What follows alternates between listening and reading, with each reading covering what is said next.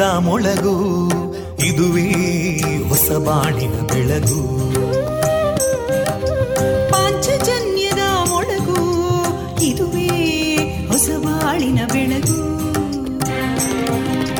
ಜನಮಾನಸವ ಅರಳಿಸುವಂತ ಅರಳಿಸುವಂತ. ಜನಮಾನಸವ ಅರಳಿಸುವಂತ ವಿವೇಕವ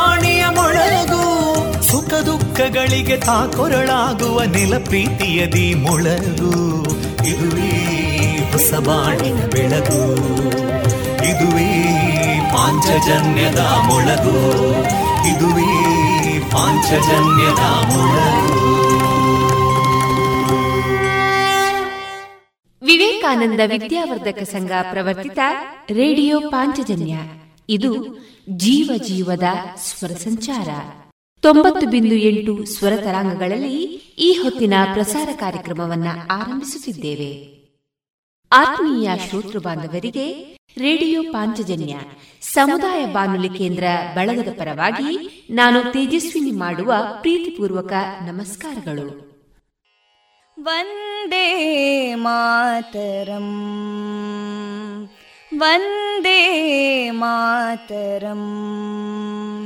सुजलां सुफलां मलयज शीतलां सस्यश्यामलां मातरं वन्दे मातरम् शुभ्रज्योत्स्ना पुलकितयामिनीं पुल्लकुसुमिता ध्रुमदळशोभिनी सुहासिनीं सुमधुरभाषिणीं सुखदां वरदां मातरं वन्दे मातरम् कोटिकोटिकण्ठा कलकलनिनादकराले कोटि कोटि भुजैदृता करकलवाले अबलां केनो मायेतो बले बहुबलधारिणीं नमामि तारिणीं रिपुदलवारिणी मातरं वन्दे मातरम् तुमि विद्या तुमि धर्मा तुमि हृदि तुमि मर्मा. त्वं हि प्राणा शरीरे बाहुते तुमि मा शक्ति. हृदये तुमि मा भक्ति. तोमारयी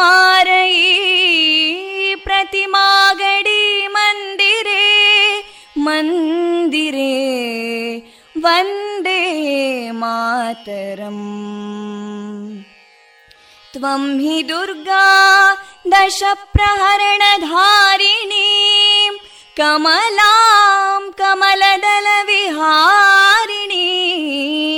वाणीं विद्यादायिनीं नमामि त्वां नमामि कमलाम् अमलामतुलां सुजलां सुफलां मातरम् वन्दे मातरम् श्यामलां सरलां सुस्मितां भूषितां धरणीं भरणीं मातरम् वन्दे मातरम् वन्दे मातरम् Thank you.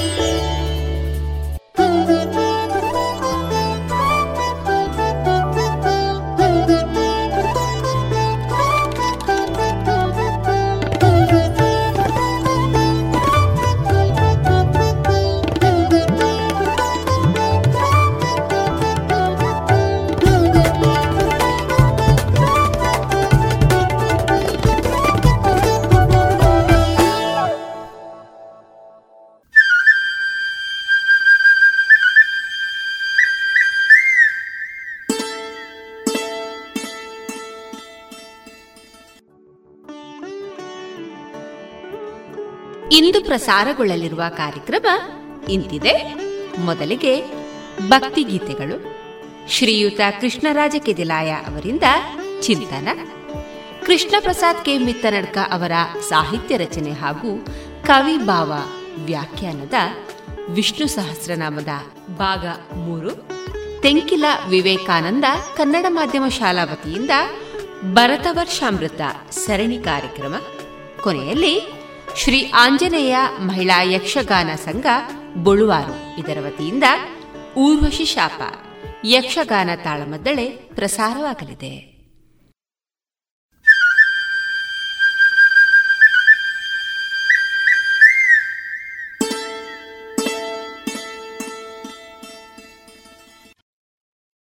ಇದೀಗ ಮೊದಲಿಗೆ ಭಕ್ತಿ ಗೀತೆಗಳನ್ನ ಕೇಳೋಣ.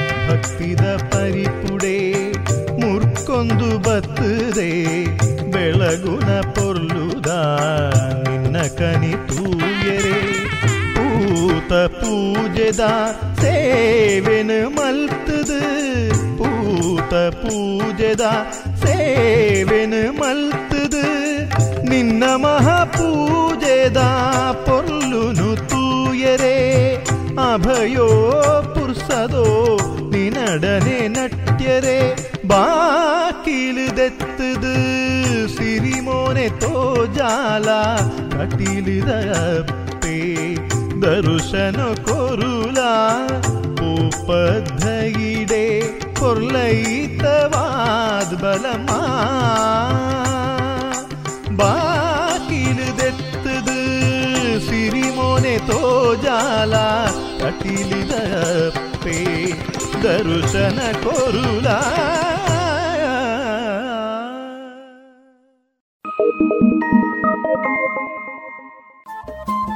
ರೇಡಿಯೋ ಪಾಂಚಜನ್ಯ ತೊಂಬತ್ತು ಬಿಂದು ಎಂಟು ಎಫ್ಎಂ ಸಮುದಾಯ ಬಾನುಲಿ ಕೇಂದ್ರ ಪುತ್ತೂರು. ಇದು ಜೀವ ಜೀವದ ಸ್ವರ ಸಂಚಾರ.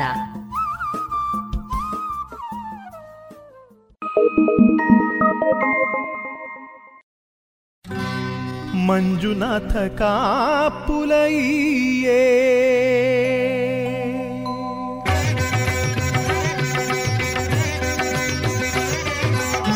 ಮಂಜುನಾಥ ಕಾಪುಲೈಯೇ ಮಂಜುನಾಥ ಕಾಪುಲೈಯೇ ಅಭಯುದ ಪೂಗಂಧ ಪುರ್ಸದ ಕೊಲ್ಲ ಅಭಯುದ ಪೂಗಂಧ ಪುರ್ಸದ ಕೊಲ್ಲ ಗತಿಯೇ ಎಂಕಂದು ನಂಬೊಂದು ಬೈದೆ ಗತಿಯೇ ಎಂಕಂದು ನಂಬೊಂದು ಬೈದೆ நினநடட்டு கை நீர்து உன் துதே. நினநடட்டு கை நீர்து உன் துதே.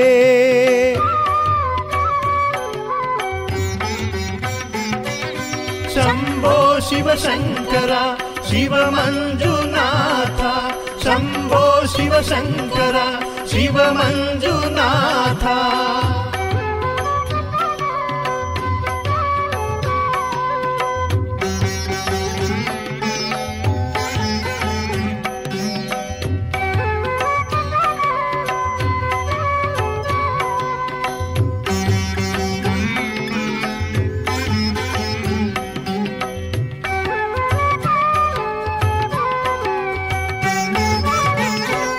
ತೊಗು பொத்திதின அஜானோ பரதேன பொய்த்தது பறித்தது தெத்தது தக்குலா.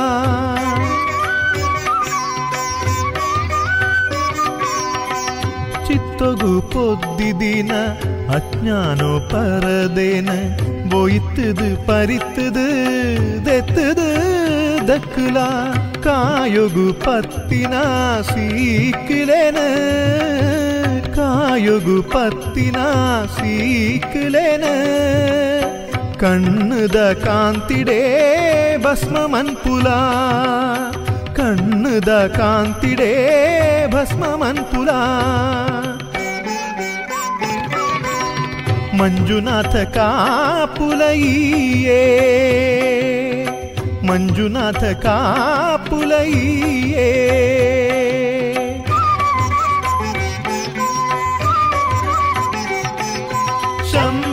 Shivashankara शिवमञ्जुनाथ। Shambho Shivashankara शिवमञ्जुनाथ।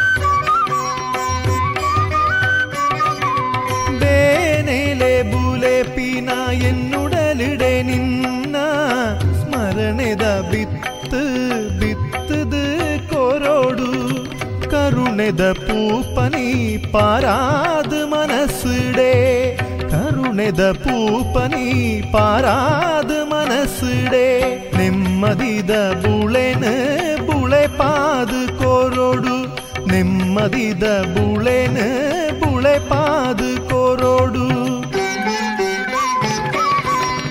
Manjunatha ಕಾಪುಲೈಯೇ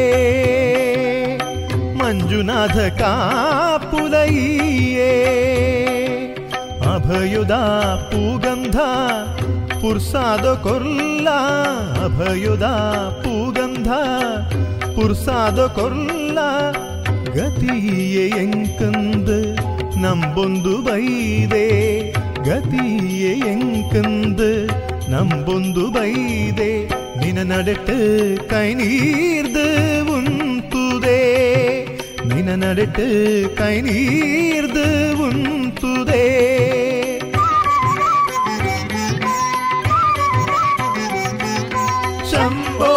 Shivashankar Shivamanjunath Shambho Shivashankar Shivamanjunath Shambho Shivashankar Shivamanjunath Shambho Shivashankar Shivamanjunath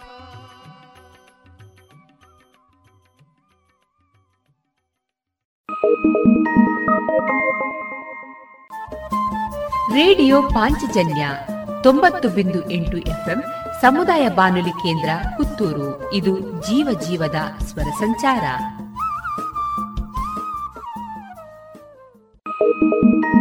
ಆಳೆ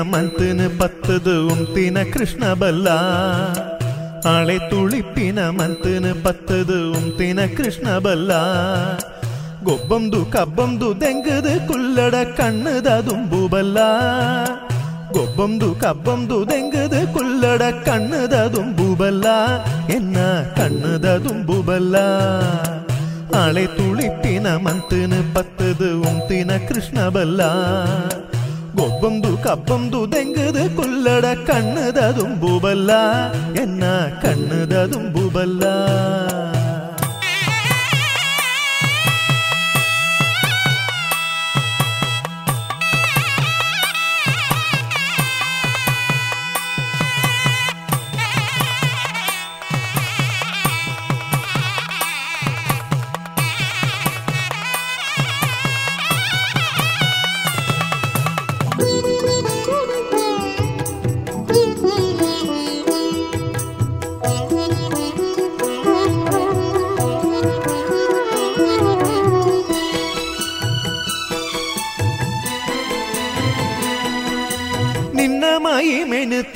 ತೆರಿಯಂದೆ ತಾಂಟಿನ ಕಂಡುಲೆ Shani ಬಿರ್ಪಾಯ ನಿನ್ನ ಮಾಯಿ ಮೇನು ತೆರಿಯಂದೆ ತಾಂಟಿನ ಕಂಡುಲೆ ಶನಿ ಬಿರ್ಪಾಯ ನೀನನೆ ನಂಬೊಂದು ನಡತಿನ ಜನಕ್ಲೇನ ಬಾಳ್ವೇನ ಬೆಳಗಾಯ ನೀನನೆ ನಂಬೊಂದು ನಡತಿನ ಜನಕ್ಲೇನ ಬಾಳ್ವೇನ ಬೆಳಗಾಯ ಬಾಳ್ವೇನ ಬೆಳಗಾಯ ಆಳೆ ತುಳಿಪಿನ ಮಂತನ ಪತ್ತದು ಉಂತಿನ ಕೃಷ್ಣ ಬಲ್ಲ ಒಬ್ಬೊಂದು ಕಬ್ಬೊಂದು ದೆಂಗದ ಕುಲ್ಲಡ ಕಣ್ಣದ ದುಂಬು ಬಲ್ಲ ಎನ್ನ ಕಣ್ಣದ ದುಂಬು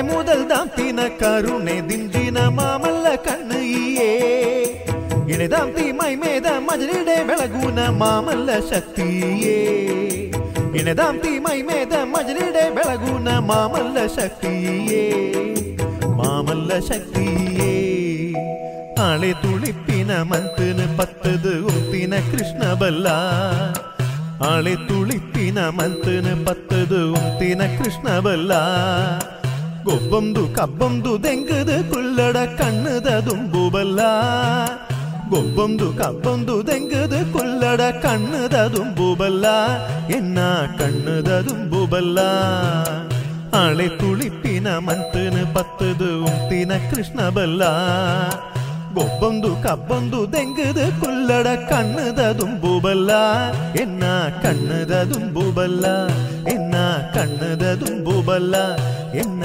ಕಣ್ಣದ ದುಂಬುಬಲ್ಲ. ಇದುವರೆಗೆ ಭಕ್ತಿ ಗೀತೆಗಳನ್ನ ಕೇಳಿದ್ರಿ. ಬನ್ನಿ ಎಲ್ಲ ಸೇರಿ ಹೊಸ ಹೆಜ್ಜೆ ಇಡೋಣ. ಬನ್ನಿ ಹೊಸ ನಿರ್ಣಯ ಮಾಡಿ ಬಿಡೋಣ. ಮಾಸ್ಕ್ ಹಾಕದಿದ್ರೆ ದೂರೋಣ. ಹೇ ಕರೋನಾವನ್ನು ತಡೆಯೋಣ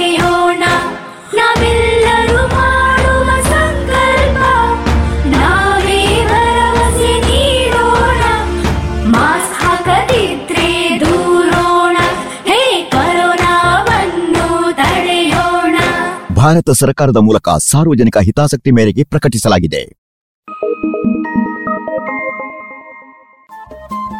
ರೇಡಿಯೋ ಪಾಂಚಜನ್ಯ ತೊಂಬತ್ತು ಬಿಂದು ಎಂಟು ಎಫ್ಎಂ ಸಮುದಾಯ ಬಾನುಲಿ ಕೇಂದ್ರ ಪುತ್ತೂರು. ಇದು ಜೀವ ಜೀವದ ಸ್ವರ ಸಂಚಾರ.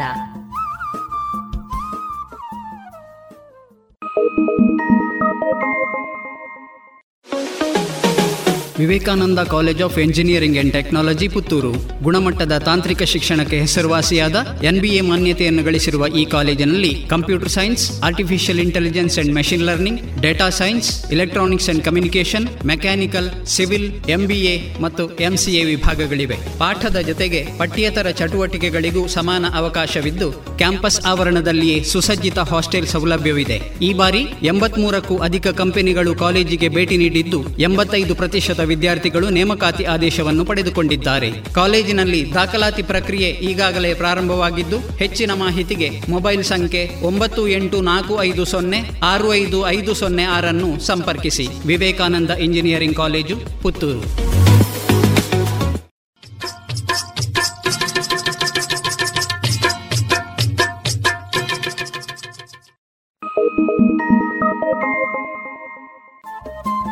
Radio Panchajanya ತೊಂಬತ್ತು ಬಿಂದು ಎಂಟು ಎಫ್ಎಂ ಸಮುದಾಯ ಬಾನುಲಿ ಕೇಂದ್ರ ಪುತ್ತೂರು. ಇದು ಜೀವ ಜೀವದ ಸ್ವರ ಸಂಚಾರ.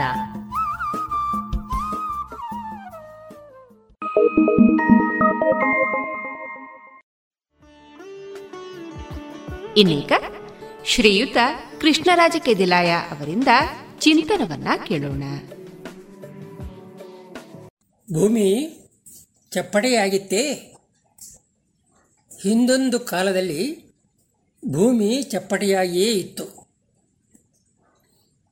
ಆದರೆ ಇಂದು ಹಾಗಂದುದನ್ನು ನಂಬುವರು ಇಲ್ಲ. ಹಾಗಂದವನನ್ನು ಈಗ ಈಗೆಲ್ಲೋ ತಲೆ ಕೆಟ್ಟಿರಬೇಕು ಎಂದೆಲ್ಲ ಗೇಲಿ ಮಾಡಬಹುದು. ಹೌದು. ಹಿಂದೊಂದು ಕಾಲದಲ್ಲಿ ಜನ ಅದನ್ನು ಕರಾರು ವಾಕ್ಕಾಗಿ ಹಾಗೆಯೇ ನಂಬಿದ್ದರು. ಆಗಿನ ಜನಕ್ಕೆ ಆಗ ಏಟಕಿದ ಜ್ಞಾನವೇ ಅಷ್ಟು. ಆಗ ಭೂಮಿ ಗೋಲಾಕಾರವಾಗಿದೆ ಎಂದರೆ, ಆಗ ಜನ ಆತನನ್ನು ನಕಶಿಕ ಅಂತ ನೋಡಿ, ಇವನೊಬ್ಬ ಯಾವ ಊರಿಂದ ಬಂದರಪ್ಪ ಅಂತ ಅಚ್ಚರಿ ಪಡುತ್ತಿದ್ದರು ಅದು ಬರೀ ಅಷ್ಟು ಆಗಿರಲಿಲ್ಲ. ಆಗ ಸೂರ್ಯನೇ ಸಂಚರಿಸಿ ಪೂರ್ವದಲ್ಲಿ ಹುಟ್ಟಿ ಪಶ್ಚಿಮದಲ್ಲಿ ಮುಳುಗುತ್ತಿದ್ದ. ಆತನಿಗೆ ಚಲನೆ ಬೇರೆ ಇತ್ತು. ಭೂಮಿಗೆ ಚಲನೆ ಇರಲಿಲ್ಲ. ಅದು ಸ್ಥಿರವಾಗಿತ್ತು. ಹಾಗೆ ನಂಬಿದ್ದೆವು ಚಪ್ಪಟೆ ಎಂದು ತಿಳಿದ ಭೂಮಿ ಗೋಲಾಕಾರ ತಾಳಿದ್ದು ಯಾವಾಗೆಂದೇ ಗೊತ್ತಿಲ್ಲ. ಸಾವಿರದ ಒಂಬೈನೂರ ನಲವತ್ತೇಳರ ಆ ದಿನಗಳಲ್ಲಿ ಅದಕ್ಕೆ ಚಲನೆ ಬಂದಿರಬಹುದು. ಶಾಲೆಗಳಲ್ಲಿ ಅಧ್ಯಾಪಕರು, ಮಕ್ಕಳಿಗೆ ಭೂಮಿ ಗೋಲಾಕಾರವಾಗಿದೆ ಎಂದು ದೃಢಪಡಿಸಲು ಹರಸಾಹಸ ಪಡುತ್ತಿದ್ದರು ನಾನಾ ಉದಾಹರಣೆಗಳನ್ನು ಕೊಟ್ಟು ಅದನ್ನು ನಂಬುವಂತೆ ಮಾಡುತ್ತಿದ್ದರು. ಆದರೂ ಆಗ ಶಾಲೆಗಳಲ್ಲಿ ಭೂಮಿ ಗೋಲಾಕಾರವಾಗಿದೆ ಎಂದು ಕಲಿಸಿದರೂ ಕೂಡ ಆಗಿನ ಜನರು ಅದನ್ನು ನಂಬುತ್ತಿರಲಿಲ್ಲ. ಅವರ ತಲೆಯಲ್ಲಿ ಭೂಮಿ ಚಪ್ಪಟೆ ಎಂದೇ ಭಾವನೆ ಅಚಲವಾಗಿ ನಿಂತಿತ್ತು. ಆಗಿನ ಕಾಲದಲ್ಲಿ ಯಾರಾದರೂ ಅನ್ಯಾಯ ಮಾಡಿ ದಕ್ಕಿಸಿಕೊಳ್ಳಲು ಹೊರಟವನನ್ನು ಛೇಡಿಸಲು. ಏನು? ಭೂಮಿ ಉರುಟಾಗಿದೆ ಎಂದು ತಿಳಿದಿದ್ದೀಯಾ? ಎಂದು ಬೆದರಿಸುತ್ತಿದ್ದುದು ಉಂಟು.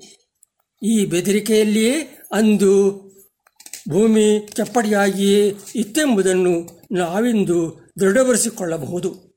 ಆಗ ಭೂಮಿ ಚಪ್ಪಟೆಯಾಗಿ ಇದ್ದುದರಿಂದಾಗಿಯೇ ಸೂರ್ಯ ಪೂರ್ವದಲ್ಲಿ ಹುಟ್ಟಿ ಪಶ್ಚಿಮದಲ್ಲಿ ಮುಳುಗುತ್ತಿದ್ದ.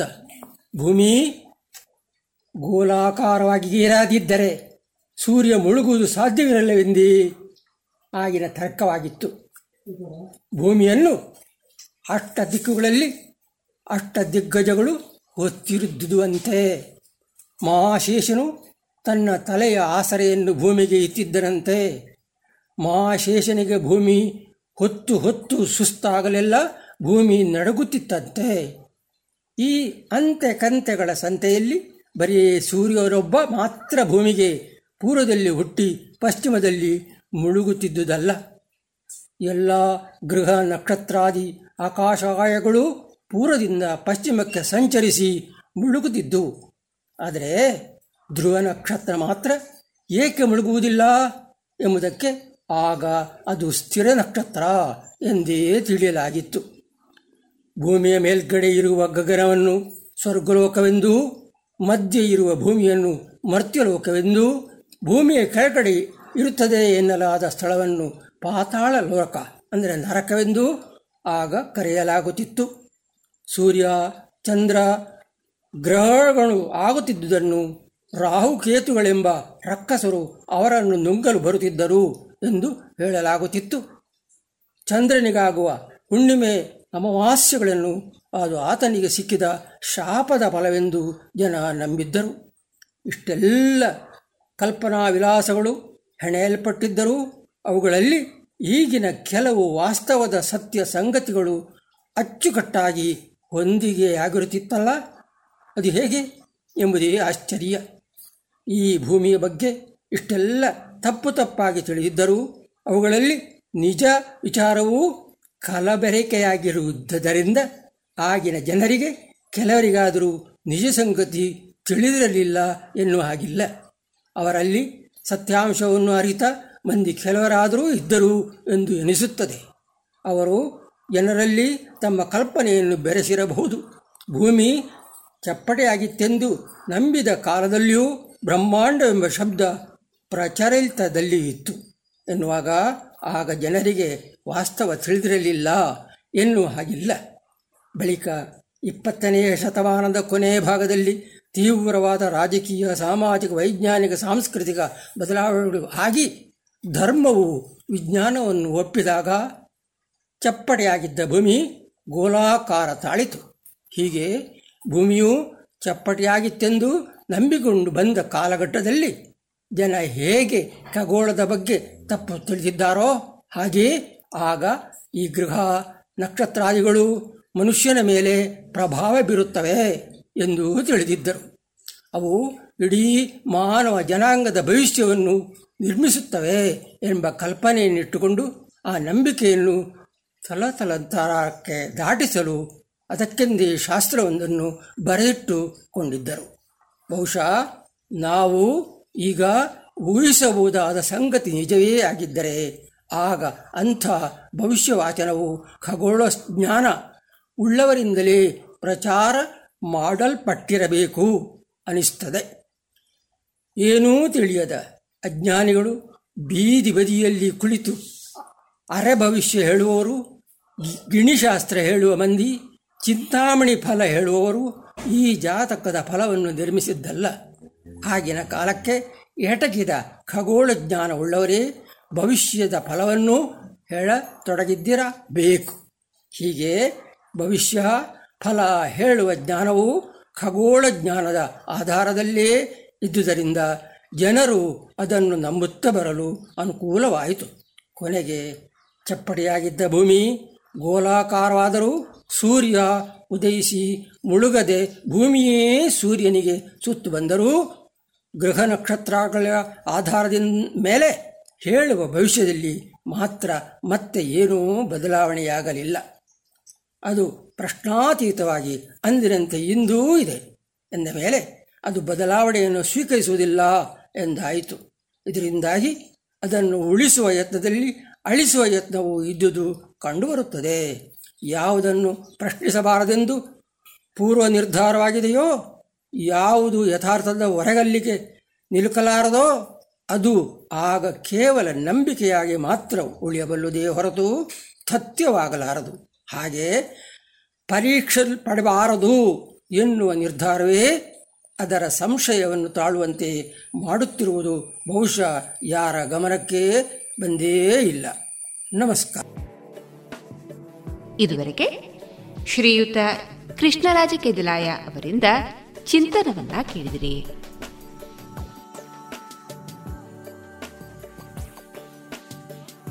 ಇನ್ನು ಮುಂದೆ ಕೃಷ್ಣ ಪ್ರಸಾದ್ ಕೆ. ಮಿತ್ತನಡ್ಕ ಅವರ ಸಾಹಿತ್ಯ ರಚನೆ ಹಾಗೂ ಕವಿಭಾವ ವ್ಯಾಖ್ಯಾನದ ವಿಷ್ಣು ಸಹಸ್ರನಾಮ ಭಾಗ ಮೂರು ಪ್ರಸಾರವಾಗಲಿದೆ. ಈ ಗಮಕವನ್ನ ವಾಚಿಸಲಿದ್ದಾರೆ ಬಾನ ಸುಬ್ರಹ್ಮಣ್ಯ ಮೈಸೂರು. ತರುವು ಮಣ್ಣಿನ ಸಾರವುಣ್ಣುತ ತರುವು ಮಣ್ಣಿನ ಸಾರವುಣ್ಣುತ. ಮರಳಿ ಮಣ್ಣಿಗೆ ಸಾರವಾಗುವ. ತರುವು ಮಣ್ಣಿನ ಸಾರವುಣ್ಣುತ. ಮರಳಿ ಮಣ್ಣಿಗೆ ಸಾರವಾಗುವ. ತೆರದ ಪರಿವರ್ತನೆಯ ನಿರ್ದೇಶಿಸುತ್ತ ಪ್ರಕೃತಿಯನ್ನು ಪೊರೆಯುತ್ತ ತರವು ಮಣ್ಣಿನ ಸಾರವುಣ್ಣುತ ಮರಳಿ ಮಣ್ಣಿಗೆ ಸಾರವಾಗುವ ತೆರದ ಪರಿವರ್ತನೆಯ ನಿರ್ದೇಶಿಸುತ್ತ ಪ್ರಕೃತಿಯನು ಪೊರೆಯುತ ಅನುಚಣ ವಿಶ್ವವನ್ನೀ ಹರಿವಿನೊಳಗೆ ಇರಿಸಿರುವ ದೈವದ ಚರಣಗಳಿಗೆರಗುವೆ ಪ್ರಕೃತಿಯನ್ನು ಪೊರೆಯೂತ ಅನುಚಣ. ವಿಶ್ವವನು ಈ ಹರಿವಿನೊಳಗೆ ಇರಿಸಿರುವ ದೈವದ ಚರಣಗಳಿಗೆರಗುವೆ ವಷಟ್ಕಾರನಿಗೆ ಶರಣದು ಚರಣಗಳಿಗೆರಗುವೆ ವಿಶ್ವವನ್ನೀ ಹರಿವಿನೊಳಗಿರಿಸಿರುವ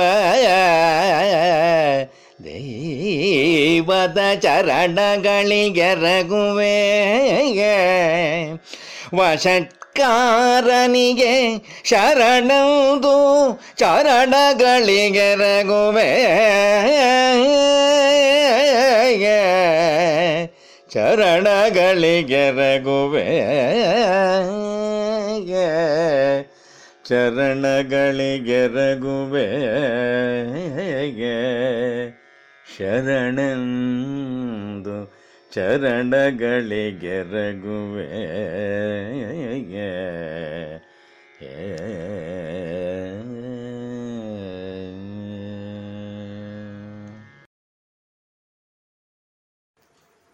ಎಲ್ಲರಿಗೂ ಮುಂಜಾನೆಯ ನಲ್ಮೆಯ ನಮನಗಳು. ಶ್ರೀ ವಿಷ್ಣು ಸಹಸ್ರನಾಮದ ಮೂರನೆಯ ನಾಮ ಪುಷ್ಪ ವಷಟ್ಕಾರ ಎಂಬುದಾಗಿ. ಇದು ಯಜ್ಞ ಎಂಬ ಅರ್ಥವನ್ನು ಕೊಡುವಂತಹದ್ದು. ಮತ್ತು ಈ ಯಜ್ಞದಲ್ಲಿ ನೆಲೆಯಾದವನು ಎಂಬಂತಹ ಅರ್ಥವನ್ನು ಕೊಡ್ತದೆ. ಯಜ್ಞ ಎಂದರೆ ಬದಲಾವಣೆ ಹೊಂದುವಂತಹ ಒಂದು ಪ್ರಕ್ರಿಯೆ. ಈ ಕ್ಷಣವಿದ್ದಂತೆ ಮುಂದಿನ ಕ್ಷಣ ಈ ವಿಶ್ವ ವ್ಯವಸ್ಥೆ ಇರುವುದಿಲ್ಲ.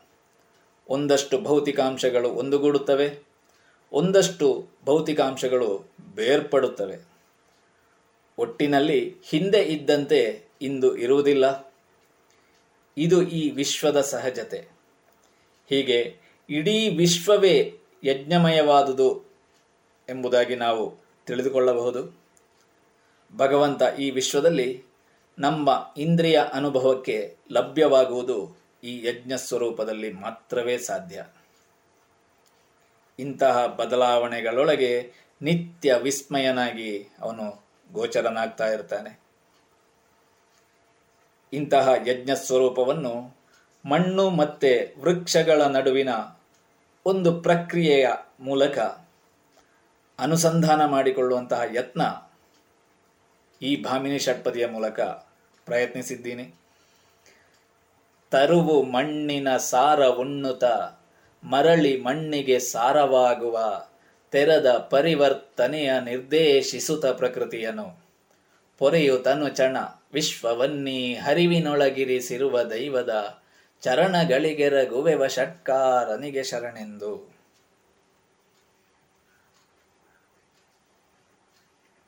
ಇಲ್ಲಿ ಮಣ್ಣಿನ ಸಾರವನ್ನು ಆಹಾರವಾಗಿ ಸೇವಿಸ್ತಾ ಇರ್ತದೆ ವೃಕ್ಷ.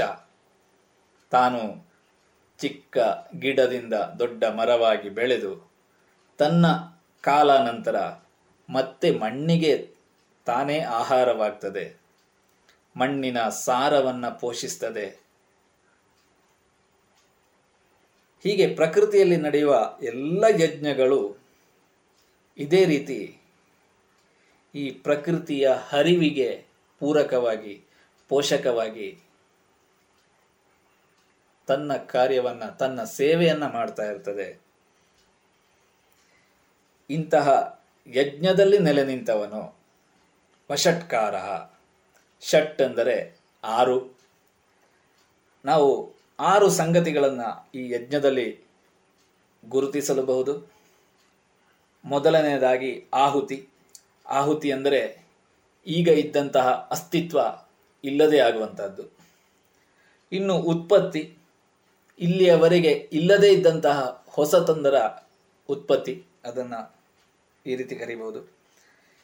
ಇನ್ನು ಈ ಆಹುತಿಯಿಂದ ಉತ್ಪತ್ತಿಯೆಡೆಗೆ ಒಂದು ಚಲನೆ ಇದೆ, ಒಂದು ಪ್ರವಾಹ ಇದೆ. ಇದು ಒಂದು ಯಜ್ಞದಲ್ಲಿ ಇರುವಂತಹ ಸಂಗತಿ. ಹಾಗೆ ಈ ಆಹುತಿಯಿಂದ ಉತ್ಪತ್ತಿಯೆಡೆಗೆ ಪ್ರವಹಿಸಲು ಒಂದು ಪ್ರೇರಣೆ ಬೇಕಲ್ವಾ? ಆ ಪ್ರೇರಣೆ, ಆಕರ್ಷಣೆ ಮತ್ತು ವಿಕರ್ಷಣೆ ಎಂಬಂಥ ಎರಡು ರೂಪದಲ್ಲಿರ್ಬೋದು. ಈಗಾಗಲೇ ನಾವು ನೋಡಿದಾಗೆ ಆಕರ್ಷಣೆ ಎಂಬುದು ಒಂದಷ್ಟು ಭೌತಿಕಾಂಶಗಳನ್ನು, ಅದು ದ್ರವ್ಯವೇ ಇರಬಹುದು ಶಕ್ತಿ ಇರಬಹುದು, ಒಟ್ಟು ಮಾಡ್ತದೆ. ಒಂದಷ್ಟು ಭೌತಿಕಾಂಶಗಳನ್ನು ವಿಕರ್ಷಣೆಯ ಮೂಲಕ ಬೇರೆ ಬೇರೆಯೂ ಮಾಡ್ತದೆ.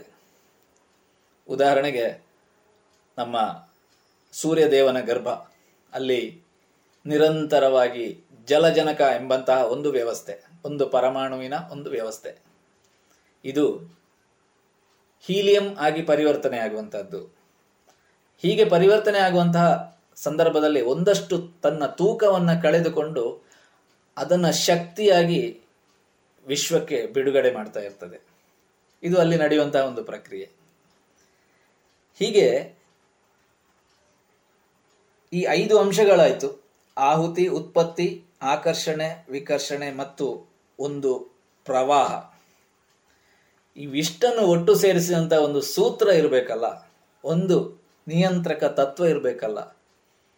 ಇದು ಸೇರಿ ಆರು ಸಂಗತಿಗಳಾಗ್ತವೆ. ಈ ಆರೂ ಸಂಗತಿಗಳಲ್ಲಿ ಇರುವಂತಹದ್ದು ಭಗವಂತನಲ್ಲದೆ ಬೇರೆ ಯಾರೂ ಅಲ್ಲ. ಆಹುತಿಯಾಗುವವನು ಅವನೇ, ಉತ್ಪತ್ತಿಯಾಗುವವನು ಅವನೇ, ಪ್ರೇರಣೆಯಾಗಿರುವ ಆಕರ್ಷಣೆ ಅಥವಾ ವಿಕರ್ಷಣ ಸ್ವರೂಪದಲ್ಲಿ ಇರುವವನು ಅವನೇ. ಇಲ್ಲಿ ಪ್ರವಹಿಸುತ್ತಿರುವಂತಹ ಆ ಚೇತನವು ಆ ಭಗವಂತನೇ. ಇನ್ನು ಇವೆಲ್ಲವನ್ನು ನಿಯಂತ್ರಿಸುವಂತಹ ಸೂತ್ರವು ಭಗವಂತನೇ. ಹೀಗೆ ಆರು ಸಂಗತಿಗಳಾಗಿ ಯಜ್ಞದಲ್ಲಿ ನಿತ್ಯವೂ ಸ್ಥಿತವಿರುವಂತಹ, ಈ ಯಜ್ಞವನ್ನು ಪೋಷಿಸುವಂತಹ, ಯಜ್ಞಕ್ಕೆ ಪೂರಕನಾಗಿರುವಂತಹ ಆ ಭಗವಂತ ವಷಟ್ಕಾರ ಅವನಿಗೆ ಅವನ ಚರಣಕ್ಕೆ ಎರಗೋಣ. ಅವನಿಗೆ ನಮನಗಳನ್ನು ಸಲ್ಲಿಸೋಣ. ಇದು ಈ ಭಾಮಿನಿ ಚರಣದ ಕವಿಭಾವ. ಕೇಳಿದ ಎಲ್ಲರಿಗೂ ನಲ್ಮೆಯ ನಮನಗಳು. ಇದುವರೆಗೆ ಕೃಷ್ಣ ಪ್ರಸಾದ್ ಕೆ. ಮಿತ್ತನಡ್ಕ ಅವರ ಸಾಹಿತ್ಯ ರಚನೆ ಮತ್ತು ಕವಿಭಾವ ವ್ಯಾಖ್ಯಾನದ ವಿಷ್ಣು ಸಹಸ್ರನಾಮವನ್ನ ಕೇಳಿದ್ರಿ. ಯಕ್ಷಶ್ರೀ ಹವ್ಯಾಸಿ ಬಳಗದ ಶ್ರೀಮತಿ ರಮಾದೇವಿ ಅವರಿಂದ ಆಟಿ ತಿಂಗಳ ಮಹತ್ವವನ್ನ ಕೇಳೋಣ. ರೇಡಿಯೋ ಪಾಂಚಜನ್ಯದ ನಮ್ಮ ಎಲ್ಲ ಕೇಳುಗ ಬಾಂಧವರಿಗೆ ರಮಾದೇವಿ, ಯಕ್ಷಶ್ರೀ ಹವ್ಯಾಸಿ ಬಳಗ ಪುತ್ತೂರು ಮಾಡುವ ಸಾದರ ಪ್ರಣಾಮಗಳು. ಕರ್ಕಾಟಕ ಮಾಸದಲ್ಲಿ ಬರುವ ತುಳುನಾಡಿನ ತುಳು ತಿಂಗಳೇ ಆಟಿ.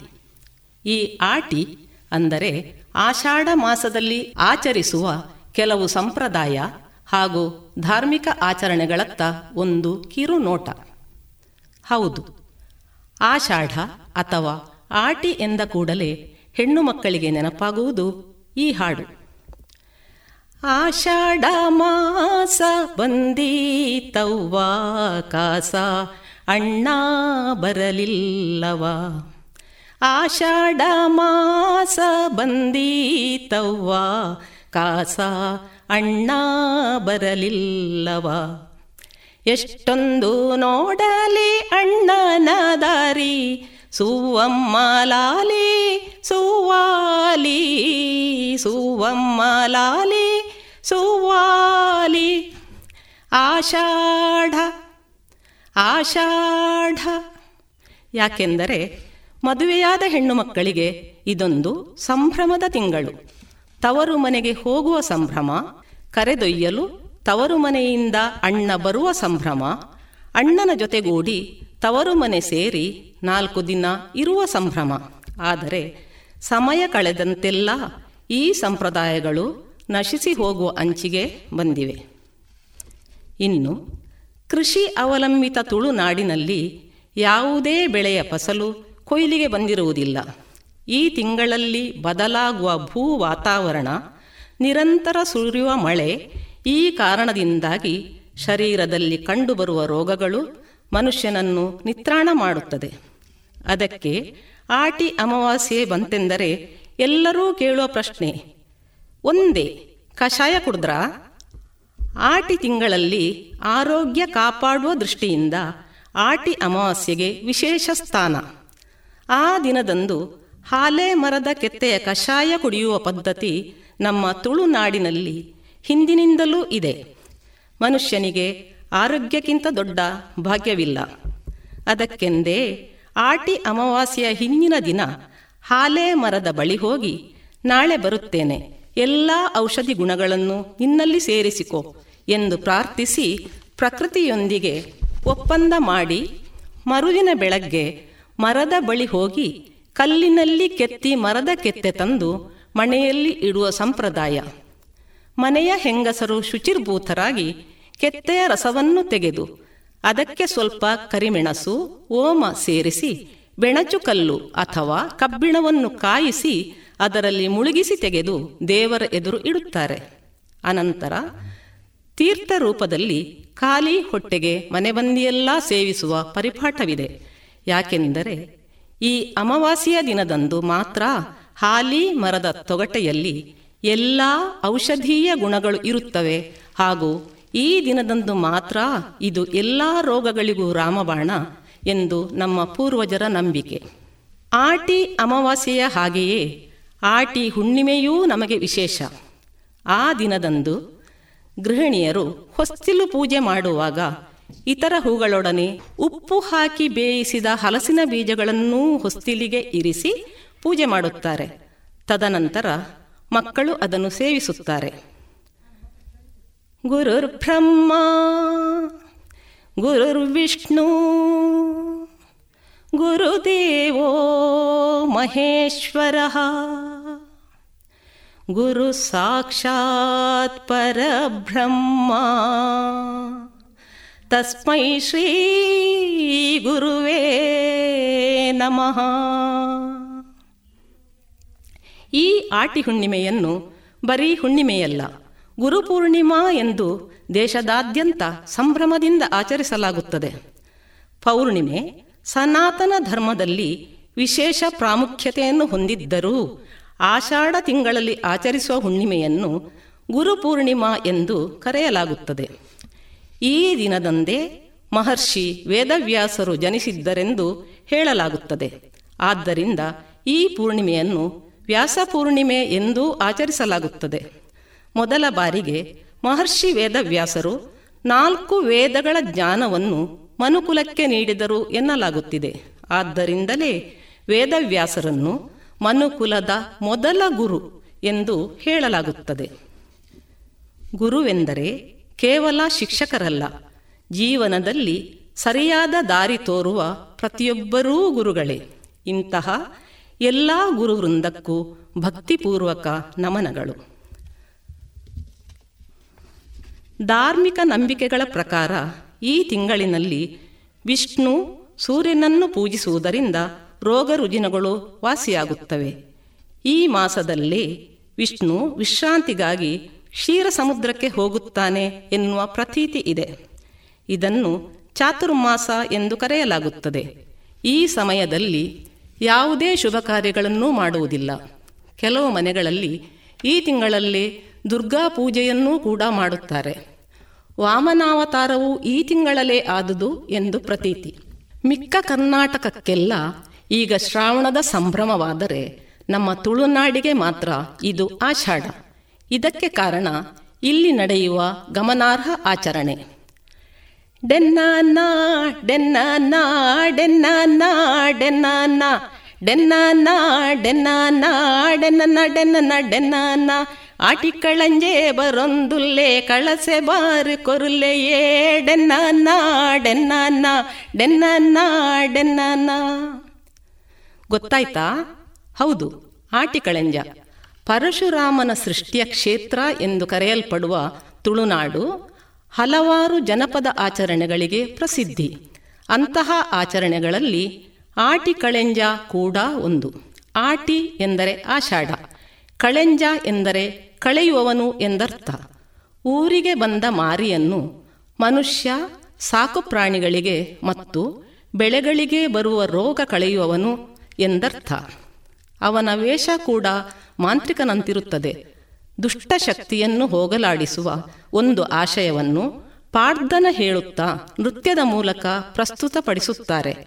ಒಬ್ಬ ಜೊತೆಗಾರನು ತೆಂಬರೆ ಬಾರಿಸುತ್ತಾ ಪಾಡ್ದನ ಹೇಳುತ್ತಾ ಜೊತೆಗಿರುತ್ತಾನೆ. ಕಳೆಂಜ ಭೇಟಿ ನೀಡುವ ಪ್ರತಿ ಮನೆಯವರು ತೆಂಗಿನಕಾಯಿ, ಎಲೆ, ಅಡಿಕೆ, ಫಲವಸ್ತು, ಉಪ್ಪು, ಹುಳಿ, ಅಕ್ಕಿ ಮೊದಲಾದವುಗಳನ್ನು ಮೊರದಲ್ಲಿ ತುಂಬಿಕೊಡುತ್ತಾರೆ. ಇದರಿಂದ ಮನೆಗೆ ಬರುವ ಕಷ್ಟ ಕಾರ್ಪಣ್ಯಗಳು ಕಳೆಯುತ್ತವೆ ಎಂಬ ನಂಬಿಕೆ. ಇಂದು ಸಾಮಾಜಿಕ ಸನ್ನಿವೇಶ, ಜೀವನ ಕ್ರಮ ಬದಲಾಗಿದೆ. ಮೊದಲಿನಷ್ಟು ಬಡತನವೂ ಇಲ್ಲ. ರೋಗಗಳಿಗೆ ವೈದ್ಯಕೀಯ ವ್ಯವಸ್ಥೆಗಳೂ ಲಭ್ಯ. ಹಾಗಾಗಿ ಮಾರಿಯನ್ನು ಅಟ್ಟುವ ಆಶಯವನ್ನು ಕಾಣುವುದು ಕಷ್ಟ. ಸಾಮಾನ್ಯವಾಗಿ ಆಹಾರ ಖಾದ್ಯಗಳನ್ನು ಗಮನಿಸಿದರೂ ಆಟಿ ತಿಂಗಳಲ್ಲಿ ಪ್ರಾಕೃತಿಕವಾಗಿ ಸಿಗುವ ಮರಕೆಸು, ಹಲಸು, ಕಣಿಲೆ, ಚಗಟೆ ಇಂತಾದವುಗಳ ಉಪಯೋಗವೇ ಹೆಚ್ಚು. ವಾತಾವರಣ ತಂಪಾದರೂ ದೇಹ ಉಷ್ಣ ಪ್ರಕೃತಿಯಲ್ಲಿರುವುದರಿಂದ ತೆಂಗಿನ ಹಾಲು, ಮೆಂತೆ ಗಂಜಿ ಮೊದಲಾದವು ಪ್ರಾಮುಖ್ಯತೆಯನ್ನು ಪಡೆದಿರುತ್ತವೆ. ಇತ್ತೀಚೆಗೆ ಜನರು ಆಟಿ ಕೂಟಗಳನ್ನು ಏರ್ಪಡಿಸಿ ಆಟಿಯ ಖಾದ್ಯಗಳನ್ನು ತಯಾರಿಸಿ ಸವಿಯುವ, ಸಂಭ್ರಮಿಸುವ ಪರಿಪಾಠ ಬೆಳೆಯುತ್ತಿದೆ. ಹೀಗೆ ಆಟಿಯ ವಿಶೇಷತೆಯೆಡೆ ಕಿರುನೋಟ ಬೀರುತ್ತಾ ಮುಂದಿನ ಸಂಚಿಕೆಗಳಲ್ಲಿ ಹಬ್ಬಗಳ ಸಂಭ್ರಮದೊಂದಿಗೆ ಭೇಟಿಯಾಗಿ ಮತ್ತೆ ಸಂಭ್ರಮಿಸೋಣ. ವಂದನೆಗಳು. ಇದುವರೆಗೆ ಯಕ್ಷಶ್ರೀ ಹವ್ಯಾಸಿ ಬಳಗದ ಶ್ರೀಮತಿ ರಮಾದೇವಿ ಅವರಿಂದ ಆಟಿ ತಿಂಗಳ ಮಹತ್ವವನ್ನ ಕೇಳಿದಿರಿ. ವಿವೇಕಾನಂದ ಪದವಿ ಪೂರ್ವ ಕಾಲೇಜು ಪುತ್ತೂರು. ಸಂಸ್ಕಾರದ ಜೊತೆಗೆ ಶಿಕ್ಷಣ ನೀಡುತ್ತಿರುವ ಏಕೈಕ ವಿದ್ಯಾಸಂಸ್ಥೆ, CET, NEET JEE KVPY, CA foundation ಕೋರ್ಸ್ಗಳಿಗೆ ತರಬೇತಿ. ಸುಸಜ್ಜಿತ ವಿಶಾಲವಾದ ಪ್ರಯೋಗಾಲಯ ನುರಿತ ಅಧ್ಯಾಪಕರ ತಂಡ. ಅರ್ಹ ಬಡ ವಿದ್ಯಾರ್ಥಿಗಳಿಗೆ ಉಚಿತ ಭೋಜನ ವ್ಯವಸ್ಥೆ, ವಿದ್ಯಾರ್ಥಿ ವೇತನ, ಉಚಿತ ಶಿಕ್ಷಣ. ವಿದ್ಯಾರ್ಥಿ ವಿದ್ಯಾರ್ಥಿನಿಯರಿಗೆ ಕಾಲೇಜು ಆವರಣದಲ್ಲಿ ಪ್ರತ್ಯೇಕ ವಸತಿ ನಿಲಯದ ವ್ಯವಸ್ಥೆಯೊಂದಿಗೆ ಗ್ರಂಥ ಭಂಡಾರವೂ ಲಭ್ಯ. ಮಾಹಿತಿಗೆ ಸಂಪರ್ಕಿಸಿ ಒಂಬತ್ತು ನಾಲ್ಕು ಎಂಟು ಮೂರು ಒಂದು ನಾಲ್ಕು ಆರು ಮೂರು ಮೂರು ಸೊನ್ನೆ. ಇನ್ನೀಗ ಎಪ್ಪತ್ತ ಐದನೇ ವರ್ಷದ ಸಂಭ್ರಮಾಚರಣೆಯಲ್ಲಿ ಎರಡು ಸಾವಿರದ ಇಪ್ಪತ್ತೊಂದರ ಸ್ವಾತಂತ್ರ್ಯ ದಿನಾಚರಣೆಯ ಅಂಗವಾಗಿ ಪುತ್ತೂರು ತೆಂಕೆಲ ವಿವೇಕಾನಂದ ಕನ್ನಡ ಮಾಧ್ಯಮ ಶಾಲಾ ವತಿಯಿಂದ ಭರತ ಸರಣಿ ಕಾರ್ಯಕ್ರಮದ ಎಂಟನೇ ಭಾಗವನ್ನ ಕೇಳೋಣ.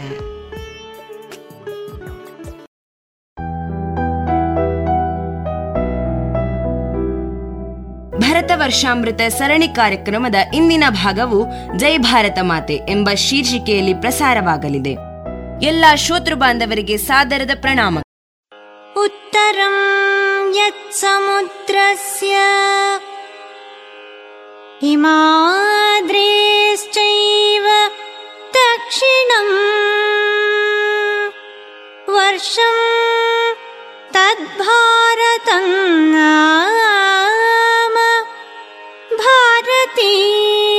यत्र सन्ततिः। भारती यत्र सन्ततिः।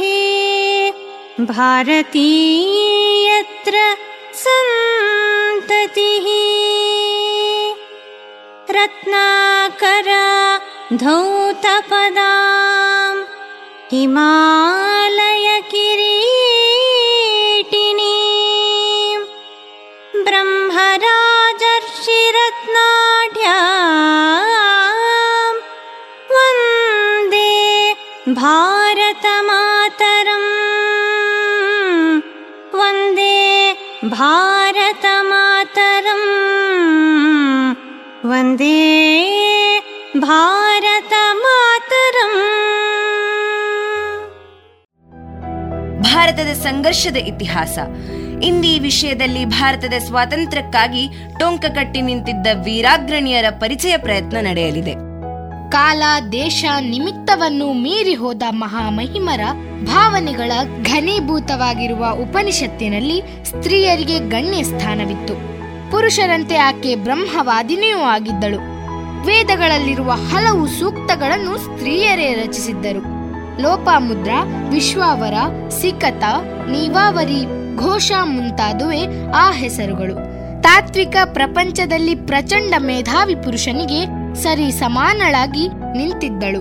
ತಾಯಿ ಶಾರದೆ ಲೋಕ ಪೂಜಿತೆ ಜ್ಞಾನದಾತೆ ನಮೋಸ್ತುತೆ. ತಾಯಿ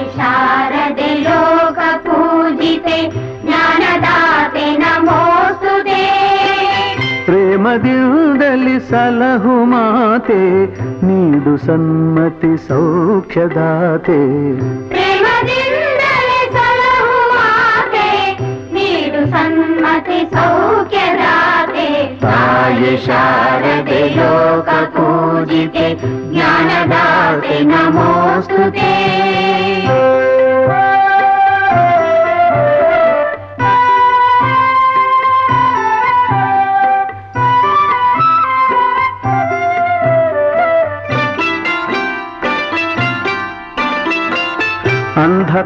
ಅಂಧಕಾರವ ಓಡಿಸು ಜ್ಞಾನ ಜ್ಯೋತಿಗ ಬೆಳಗಿಸು. ಅಂಧಕಾರವ ಓಡಿಸು ಜ್ಞಾನ ಜ್ಯೋತಿಯ ಬೆಳಗಿಸು. ಹೃದಯ ಮಾದಿರದಲ್ಲಿ ನೆಲೆಸು ಚಿಂತೆಯಾಳಿಸು.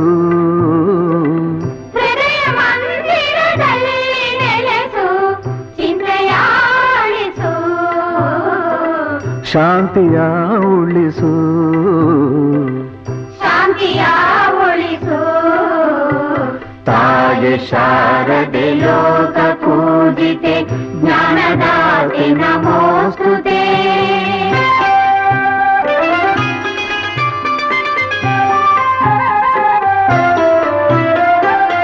ನಿನ್ನ ಮಡಿಲಿನ ಮಕ್ಕಳಮ್ಮ ನಿನ್ನ ನಂಬಿದ ಕಂದರಮ್ಮ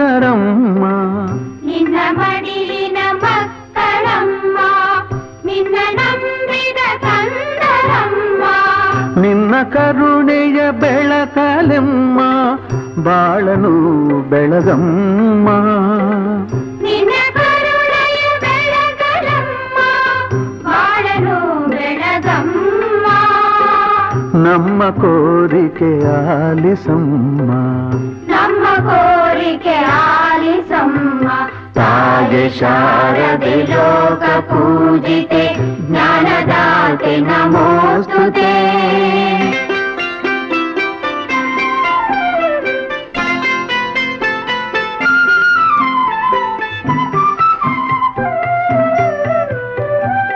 ಒಳ್ಳೆ ಮಾತುಗಳಾಡಿಸು ಒಳ್ಳೆ ಕೆಲಸವ ಮಾಡಿಸು. ಒಳ್ಳೆ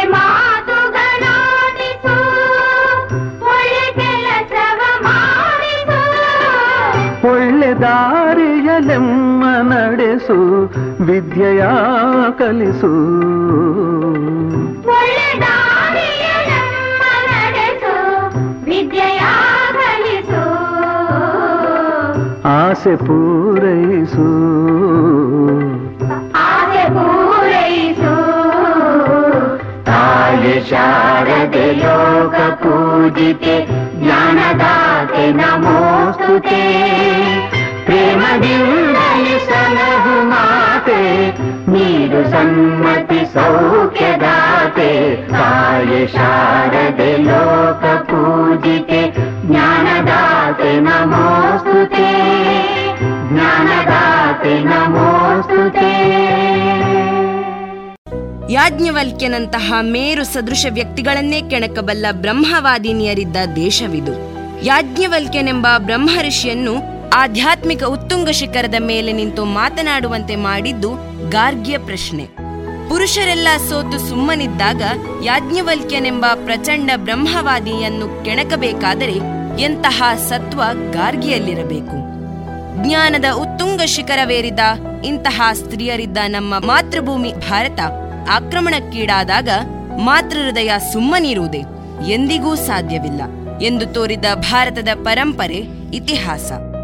ಭಾರತದ ಚರಿತ್ರೆಯ ಪುಟಗಳನ್ನು ತೆರೆದು ನೋಡಿದಾಗ ಪ್ರತಿ ಮನೆ ಮನೆಗಳಲ್ಲಿದ್ದ ಹೆಣ್ಣಿನ ಕೈತುತ್ತೆ ಪುರುಷ ಸಿಂಹಗಳನ್ನು ಸೃಷ್ಟಿಸಿದೆ.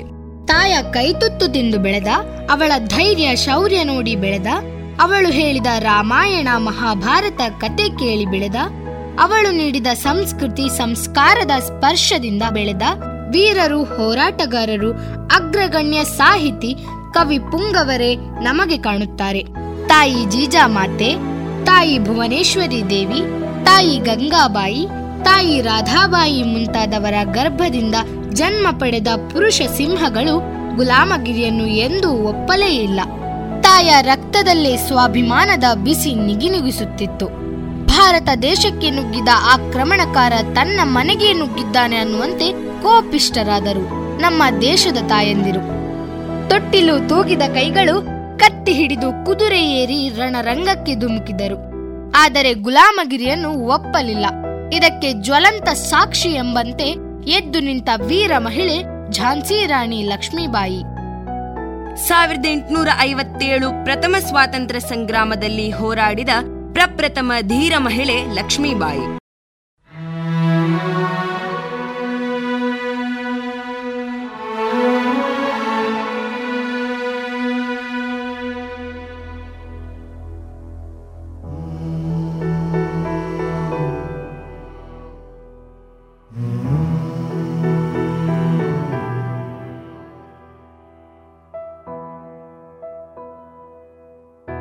तिनका तिनका था हमने सवारा।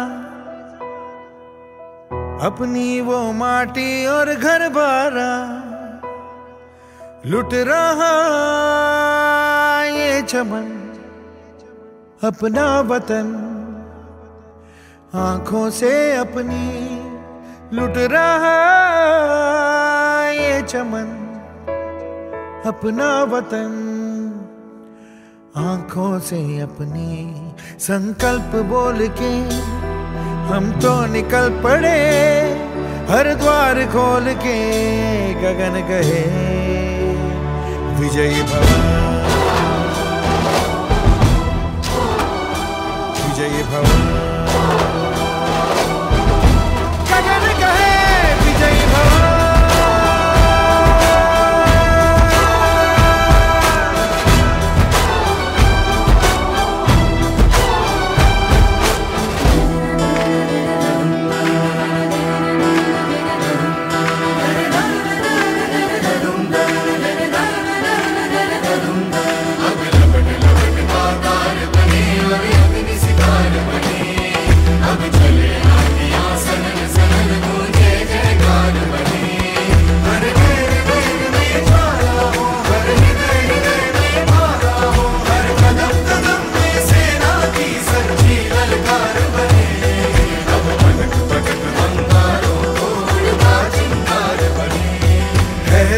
की सुरन भटकी है रोशनी है छटपटा रही रोशनी। गगन गए विजयी भव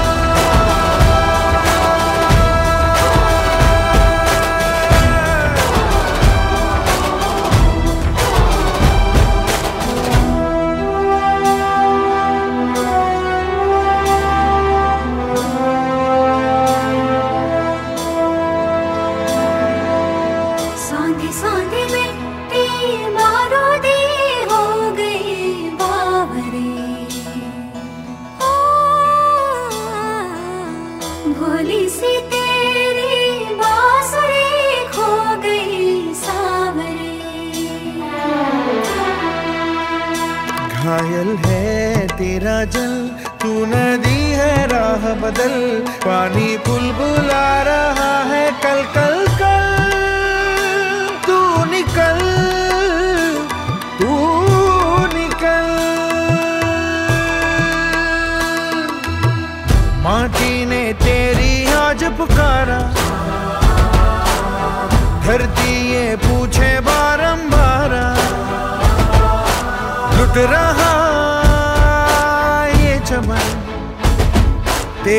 वतन। आँखों से अपनी लुट रहा ये चमन, तेरा वतन। आँखों से अपनी संकल्प बोल के हम तो निकल पड़े, हर द्वार खोल के गगन कहे, विजय भव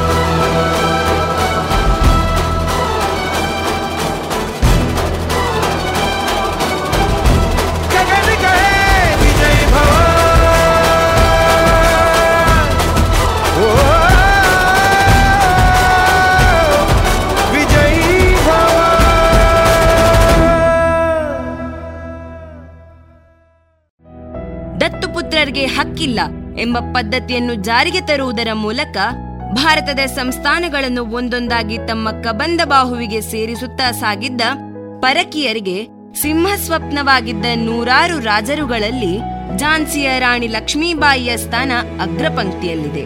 ಪತಿಯ ಮರಣಾನಂತರ ಝಾನ್ಸಿಯ ರಾಣಿಯಾಗಿದ್ದ ಲಕ್ಷ್ಮೀಬಾಯಿಯು ಗೌರವ, ಸನ್ಮಾರ್ಗ, ಶೌರ್ಯದ ಪ್ರತೀಕವಾಗಿದ್ದಳು.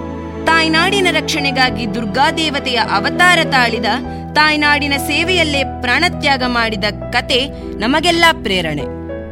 ಹರ ಹರ ಮಹಾದೇವ, ಹರ ಹರ ಮಹಾದೇವ ಎನ್ನುತ್ತಾ ಕುದುರೆಯನ್ನೇರಿ ರಣ ಚಂಡಿಯಂತೆ ಬ್ರಿಟಿಷರ ವಿರುದ್ಧ ಕಾದಾಡಿದ ಕಿತ್ತೂರಿನ ಹುಲಿ ರಾಣಿ ಚೆನ್ನಮ್ಮ ಕರ್ನಾಟಕದ ಹೆಮ್ಮೆ. ಈಸ್ಟ್ ಇಂಡಿಯಾ ಕಂಪನಿಯಿಂದ ನೀವು ನಮಗೆ ಕಪ್ಪವನ್ನು ಕೊಡಬೇಕು, ಬದಲಾಗಿ ನಾವು ನಿಮಗೆ ಜೀವನಾಂಶವನ್ನು ಕೊಡುತ್ತೇನೆ ಅಂದಾಗ, ನೀವು ಜೀವಂತವಾಗಿ ಉಳಿದುಕೊಂಡರಲ್ಲವೇ? ಜೀವನಾಂಶ ಕೊಡುವುದು. ಕಿತ್ತೂರಿನ ತಾಯಿ ಹೆತ್ತ ಮಕ್ಕಳು ಸಿಂಹಗಳು, ನಿಮ್ಮಂತೆ ರಣಹೇಡಿಗಳಲ್ಲ. ನಿಮ್ಮನ್ನು ಕಿತ್ತೂರಿನಿಂದ ಮಾತ್ರವಲ್ಲ, ಭಾರತದಿಂದಲೇ ತೊಲಗಿಸಲು ಪಣ ತೊಟ್ಟು ನಿಂತಿದ್ದೇವೆ. ನಮ್ಮ ದೇಶಕ್ಕೆ ಬಂದು ನಮ್ಮಲ್ಲಿ ಕಪ್ಪ ಕೇಳಲು ನಿಮಗೆಷ್ಟು ಧೈರ್ಯ? ನೀವೇನು ಉತ್ತಿದ್ದೀರೆ, ಬಿತ್ತಿದ್ದೀರೆ, ನಮ್ಮ ಜನಕ್ಕೆ ಉಣ್ಣಲು ಅಂಬಲಿ ಕೊಟ್ಟಿದ್ದೀರೆ? ನಮ್ಮ ದುಡಿಮೆ ಅದು ನಮ್ಮ ಪಾಲಿನದು. ಎಂದು ಸೆಟೆದು ನಿಂತ ರಾಣಿ ಚೆನ್ನಮ್ಮಳ ಧೈರ್ಯ, ಸಾಹಸ, ದೇಶ ಪ್ರೇಮ, ಜನರ ಮೇಲಿನ ಪ್ರೀತಿ ಹೆಣ್ಣು ಮಕ್ಕಳಿಗೆ ಮಾದರಿಯಾಗಿದೆ. ಗಂಡು ಗಲಿಗಳ ಈ ನಾಡು ಸಿದ್ಧರು ಹರಸಿದ ಸಿರಿಬೀಡು, ಇಂತಿಪ್ಪ ಗಂಡು ಭೂಮಿಯಲ್ಲಿ ವೀರ ನಾರಿಯರ ಜನನ, ಕೆಚ್ಚದೆಯ ಹೋರಾಟ, ಚರಿತ್ರೆಯ ಪುಟಗಳಲ್ಲಿ ಅಮರವಾಗಿ ಅಚ್ಚಳಿಯದೆ ಉಳಿದಿದೆ. ಇವರಲ್ಲಿ ಚಿತ್ರದುರ್ಗದ ವೀರನಾರಿ ಒನಕೆ ಓಬವ್ವ. ಹೈದರಾಲಿಯ ಮದವಡಗಿಸಿದ ಓಬವ್ವ ಕಳ್ಳಗಂಡಿಯ ಮೂಲಕ ನುಗ್ಗುತ್ತಿರುವ ಹೈದರಾಲಿಯ ಸೈನ್ಯವನ್ನು ಸೆದೆಬಡಿಯಲು ವೀರಗಚ್ಚೆ ತೊಟ್ಟ ವೀರ ಮಹಿಳೆ ನಾಡ ರಕ್ಷಣೆಗೆ ತನ್ನ ಪ್ರಾಣತ್ಯಾಗ ಮಾಡಿದಳು. ಭಾರತೀಯ ಸ್ವಾತಂತ್ರ್ಯ ಸಂಗ್ರಾಮದಲ್ಲಿ ಒನಕೆ ಓಬವ್ವಳ ಹೆಸರು ಅಜರಾಮರ. ಕನ್ನಡ ನಾಡಿನ ವೀರ ರಮಣಿಯ, ಗಂಡು ಭೂಮಿಯ ವೀರ ನಾರಿಯ ಚರಿತೆಯ ನಾನು ಹಾಡುವೆ. ಚಿತ್ರದುರ್ಗದ ಕಲ್ಲಿನ ಕೋಟೆ. ಸಿಡಿಲಿಗು ಬೆಚ್ಚದ ಉಕ್ಕಿನ ಕೋಟೆ. ಮದಿಸಿದ ಕರಿಯ ಮದವಡಗಿಸಿದ ಮದಕರಿ ನಾಯಕರಾಳಿದ ಕೋಟೆ.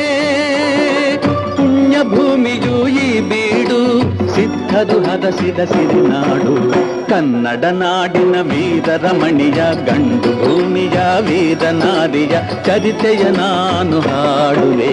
ವೀರ ಮದಕರಿ ಆಳುತ್ತಲಿರಲು ಹೈದರಾಲಿಯು ಯುದ್ಧಕ್ಕೆ ಬರಲು, ಕೋಟೆ ಜನಗಳ ರಕ್ಷಿಸುತ್ತಿರಲು, ಸತತ ದಾಳಿಯು ವ್ಯರ್ಥವಾಗಲು, ವೈರಿ ಚಿಂತೆಯಲ್ಲಿ ಬಸವಳಿದ ದಾರಿಗಾಣದೆ ಮಂಕಾದ ಕನ್ನಡ ನಾಡಿನ ವೀರ ಗಂಡು ಭೂಮಿಯ ವೀರನಾದಿಯ ಚರಿತೆಯ ನಾನು ಹಾಡುವೆ.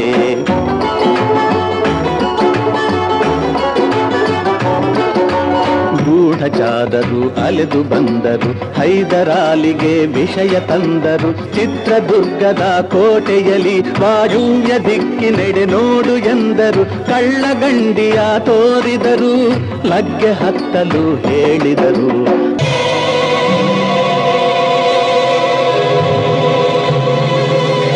ಕೈಗೆ ಸಿಕ್ಕಿದ ಒನಕೆ ಹಿಡಿದಳು. ವೀರ ಗಚ್ಚೆಯ ಹಾಕಿ ನಿಂದಳು ದುರ್ಗಿಯನ್ನು ಮನದಲ್ಲಿ ನೆನೆದಳು. ಕಾಳಿಯಂತೆ ಬಲಿಗಾಗಿ ಕಾದಳು. ಯಾರವಳು? ಯಾರವಳು? ವೀರ ವನಿತೆ ಆವೋ ಬವ್ವ ದುರ್ಗವು ಮರೆಯದ ಬವ್ವ ತವಳುತ ಒಳಗೆ ಬರುತ್ತಿದೆ ವೈರಿ.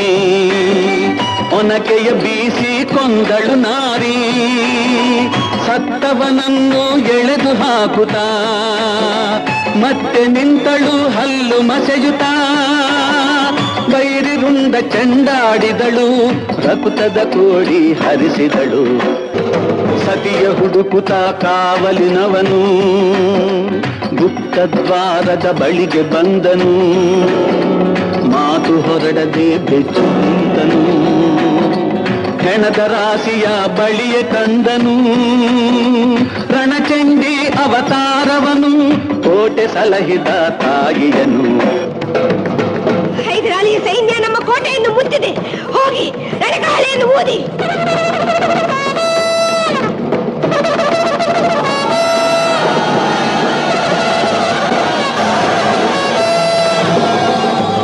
ರಣಕಹಳೆಯನ್ನು ಊದುತ್ತಲಿರಲು. ಸಾಗರದಂತೆ ಸೈನ್ಯ ನುಗ್ಗಲು, ವೈರಿ ಪಡೆಯು ನಿಶೇಷವಾಗಲು ಭಾರತದಲ್ಲಿ ಜಯವನ್ನು ತರಲು, ಅಮರಳಾದಳು. ಓಬವ್ವ ಬವ್ವ, ಚಿತ್ರದುರ್ಗದ ಓ ಪಂಚಜನ್ಯದ ಎಲ್ಲ ಶ್ರೋತೃಗಳಿಗೂ ಆತ್ಮೀಯ ವಂದನೆಗಳು.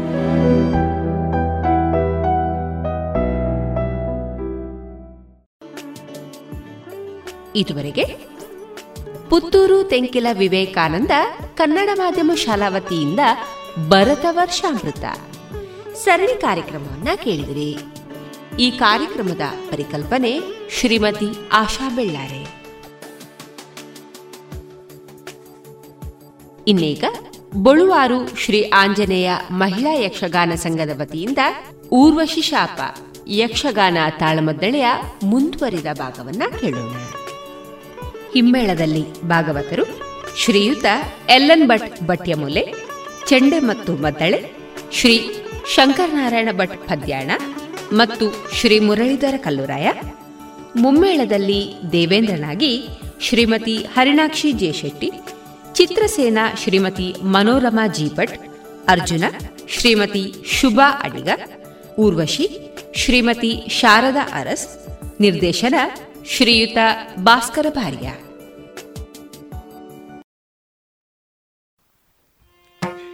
ಹರ ಹರಿ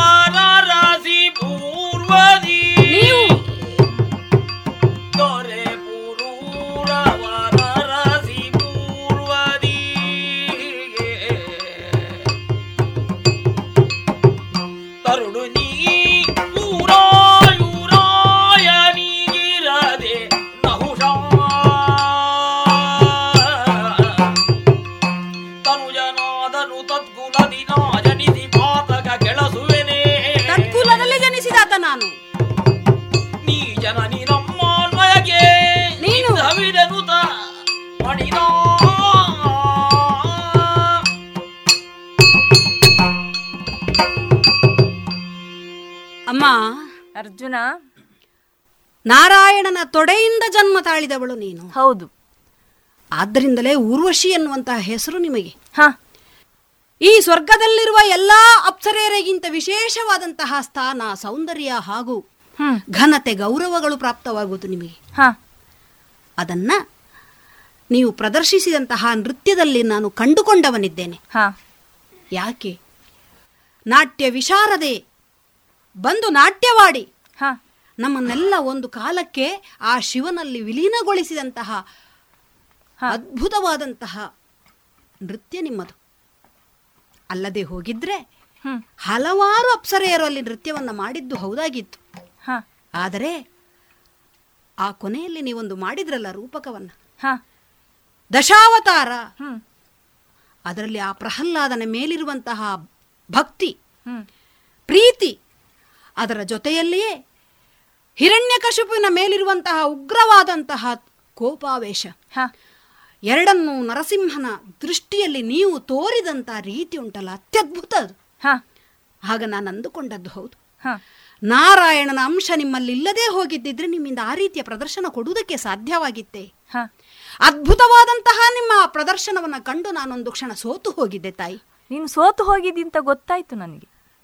ಮಾತ್ರವಲ್ಲ ಆ ಕಾಲಕ್ಕೆ ನನಗೆ ನೆನಪಿಗೆ ಬಂದದ್ದು ಯಾವುದು ಗೊತ್ತೇ?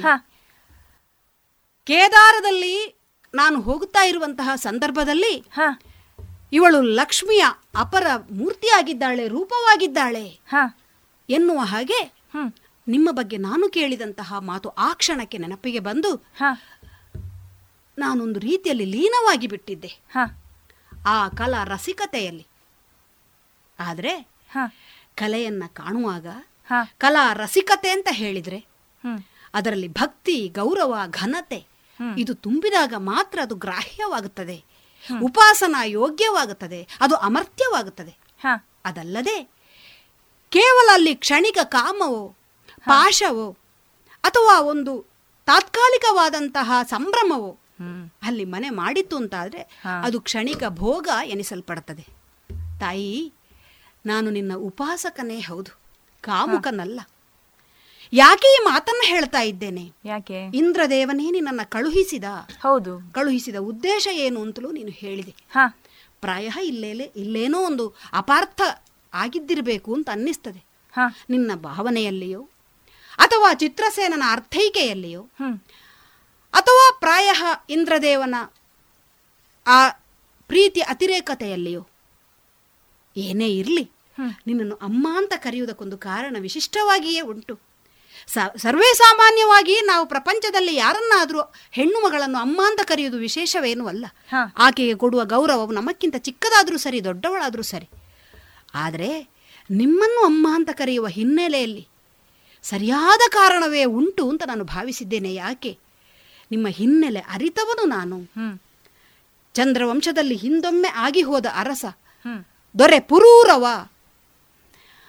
ಅವನಿಗೆ ದೇಹವನ್ನು ಧರಿಸಿಯೇ ನೀವು. ಮಡದಿಯಾಗಿ ಸಂಸಾರಸ್ಥರಾದವರು ಒಂದು ಕಾಲದಲ್ಲಿ. ಗರ್ಭವತಿಯಾಗಿ ಆತನಿಂದಲೇ ಆಯುಕುಮಾರ ಎನ್ನುವ ಪುತ್ರನನ್ನು ಪಡೆದಿದ್ದೀರಿ ನೀವು. ಹೌದು. ತ್ರೇತಾಗ್ನಿಗಳ ಅನುಗ್ರಹದೊಂದಿಗೆ ಆ ಪ್ರೇಮ ಪ್ರೀತಿ ಎನ್ನುವುದು ಎಷ್ಟೊಂದು ಅಮರ ಹಾಗೂ ಎಷ್ಟೊಂದು ಪೂಜನೀಯ ಎನ್ನುವುದನ್ನು ಪ್ರಪಂಚಕ್ಕೆ ತೋರಿಸಿಕೊಟ್ಟವರು ನೀವು. ಆ ಆಯುಕುಮಾರನಿಗೆ ಹುಟ್ಟಿದವನು ನಹುಷ ಆ ನಂತರ ಯಯಾತಿ ಹೀಗೆ ಹಂತ ಹಂತವಾಗಿ ನಮ್ಮ ಚಂದ್ರವಂಶ ಮುಂದುವರಿಯುತ್ತಾ ಮುಂದುವರಿಯುತ್ತಾ ತತ್ ಕುಲದಲ್ಲಿ ಸಂಜನಿಸಿದವನು ನಾನಮ್ಮ ಅರ್ಜುನ. ಹಾಗಾಗಿ ಸಂಬಂಧದಲ್ಲಿ ನೀವೇನಾಗುತ್ತೀರಿ? ಅಜ್ಜಿ ಮುತ್ತಜ್ಜಿ ಅಂತ ನಾನು ಹೇಳ್ತಾ ಇಲ್ಲ. ಆದರೆ ಚಂದ್ರಾನ್ವಯವನ್ನು ಬೆಳಗಿ ಬಂದಂತಹ ನಮ್ಮ ಪರಂಪರೆಗೆ ಜನ್ಮಸ್ಥಾನದ ಅಥವಾ ಜನನೀಯ ಸ್ಥಾನದಲ್ಲಿರುವವರು ನೀವು ಆದ್ದರಿಂದಲೇ ನಿಮ್ಮನ್ನು ಮಾತೆ ಎನ್ನುವ ಹಾಗೆ ಗೌರವದಿಂದ ಕಾಣ್ತಾ ಇದ್ದೇನೆ. ಅಮ್ಮ ಪ್ರಾಯ ನಿಮ್ಮಲ್ಲಿ ಹರಿಯುವಂತಹ ರಕ್ತವೇ ನನ್ನಲ್ಲಿ ಹರಿತಾ ಇರುವುದರಿಂದ ಅದುವೇ ಆಗಿರಬೇಕು ನನ್ನನ್ನು ಸದೇಹದಿಂದ ಈ ಸ್ವರ್ಗವನ್ನು ಕಾಣುವ ಹಾಗೆ ಮಾಡಿದ್ದು. ಆದ್ದರಿಂದ ತಾಯಿ ಖಂಡಿತವಾಗಿಯೂ ಮಾತೆ ಜನನಿ ಎನ್ನುವ ಭಾವವಲ್ಲದೆ ನಿನ್ನಲ್ಲಿ ಅನ್ಯತಾ ಭಾವವನ್ನು ನಾನು ಇಟ್ಟುಕೊಳ್ಳುವುದಕ್ಕೆ ಸಾಧ್ಯವಿಲ್ಲ. ಅದು ಒಳ್ಳಿತೂ ಅಲ್ಲ. ಅಯ್ಯೋ ಮರುಳೆ. ಮರುಳೇ.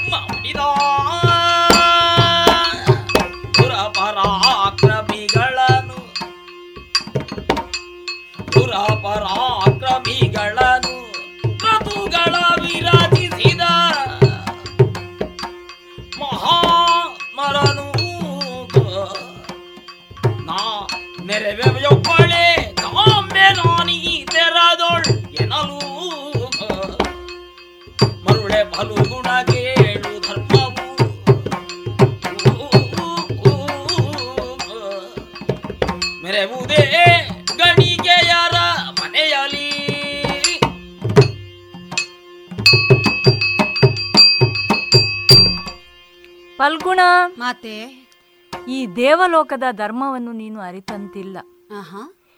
ನಿನ್ನ ಮರ್ತ್ಯಲೋಕದ ಯಾವ ಹಳೆಯ ಸಂಬಂಧಗಳು ನನಗಿಲ್ಲಿ ಅನಗತ್ಯ. ಯಾಕೆ? ಅದು ಅದು ಕರ್ಮಭೂಮಿ ಇದು ಭೋಗ ಭೂಮಿ ಆ. ಹಾಗಾಗಿ ಹೇಳ್ತಾ ಇದ್ದೇನೆ ನಾವಿಲ್ಲಿ ಗಣಿಕೆಯರು. ಇಲ್ಲಿ ಒಂದು ಕ್ರಮ ಉಂಟಯ್ಯ. ಏನು? ಈ ಲೋಕಕ್ಕೆ ವಿಶೇಷ ಪುಣ್ಯ ಫಲಗಳನ್ನು ಯಾರು ಪಡೆದುಕೊಂಡು ಬರುತ್ತಾರೋ ಅವರು ತಂದೆ ಆಗ್ಲಿ ಮಗನಾಗ್ಲಿ ಮೊಮ್ಮಗನಾಗ್ಲಿ ಅಥವಾ ಯುದ್ಧದಲ್ಲಿ ಮಡಿದಂತಹ ವೀರ ಮರಣವನ್ನು ಅಪ್ಪಿದವರಾಗ್ಲಿ. ಯಜ್ಞ ಯಾಗಾದಿಗಳನ್ನು ಮಾಡಿದಂತಹ ಮುನಿಗಳೇ ಆಗ್ಲಿ. ಅವರು ಬಯಸಿದಲ್ಲಿ ಅವರ ವಿಳಾಸಿನಿಯರಾಗಿ ನಾವು ಒದಗುವುದು ನಮ್ಮ ಕರ್ತವ್ಯ. ಹಾಗಾಗಿ ಹೇಳ್ತಾ ಇದ್ದೇನೆ. ನೀನು ಅನ್ಯತಾ ಭಾವಿಸಬೇಡ. ನನ್ನನ್ನು ಒಲಿದು ಸ್ವೀಕರಿಸಯ್ಯ.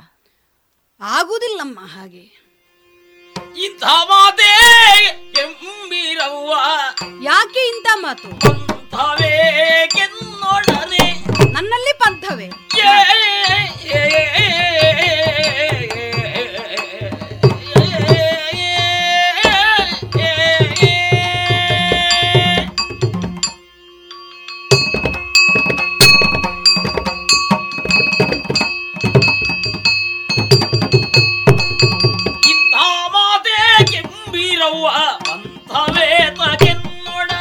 ಸರಿಯಾಗುವುದಿಲ್ಲ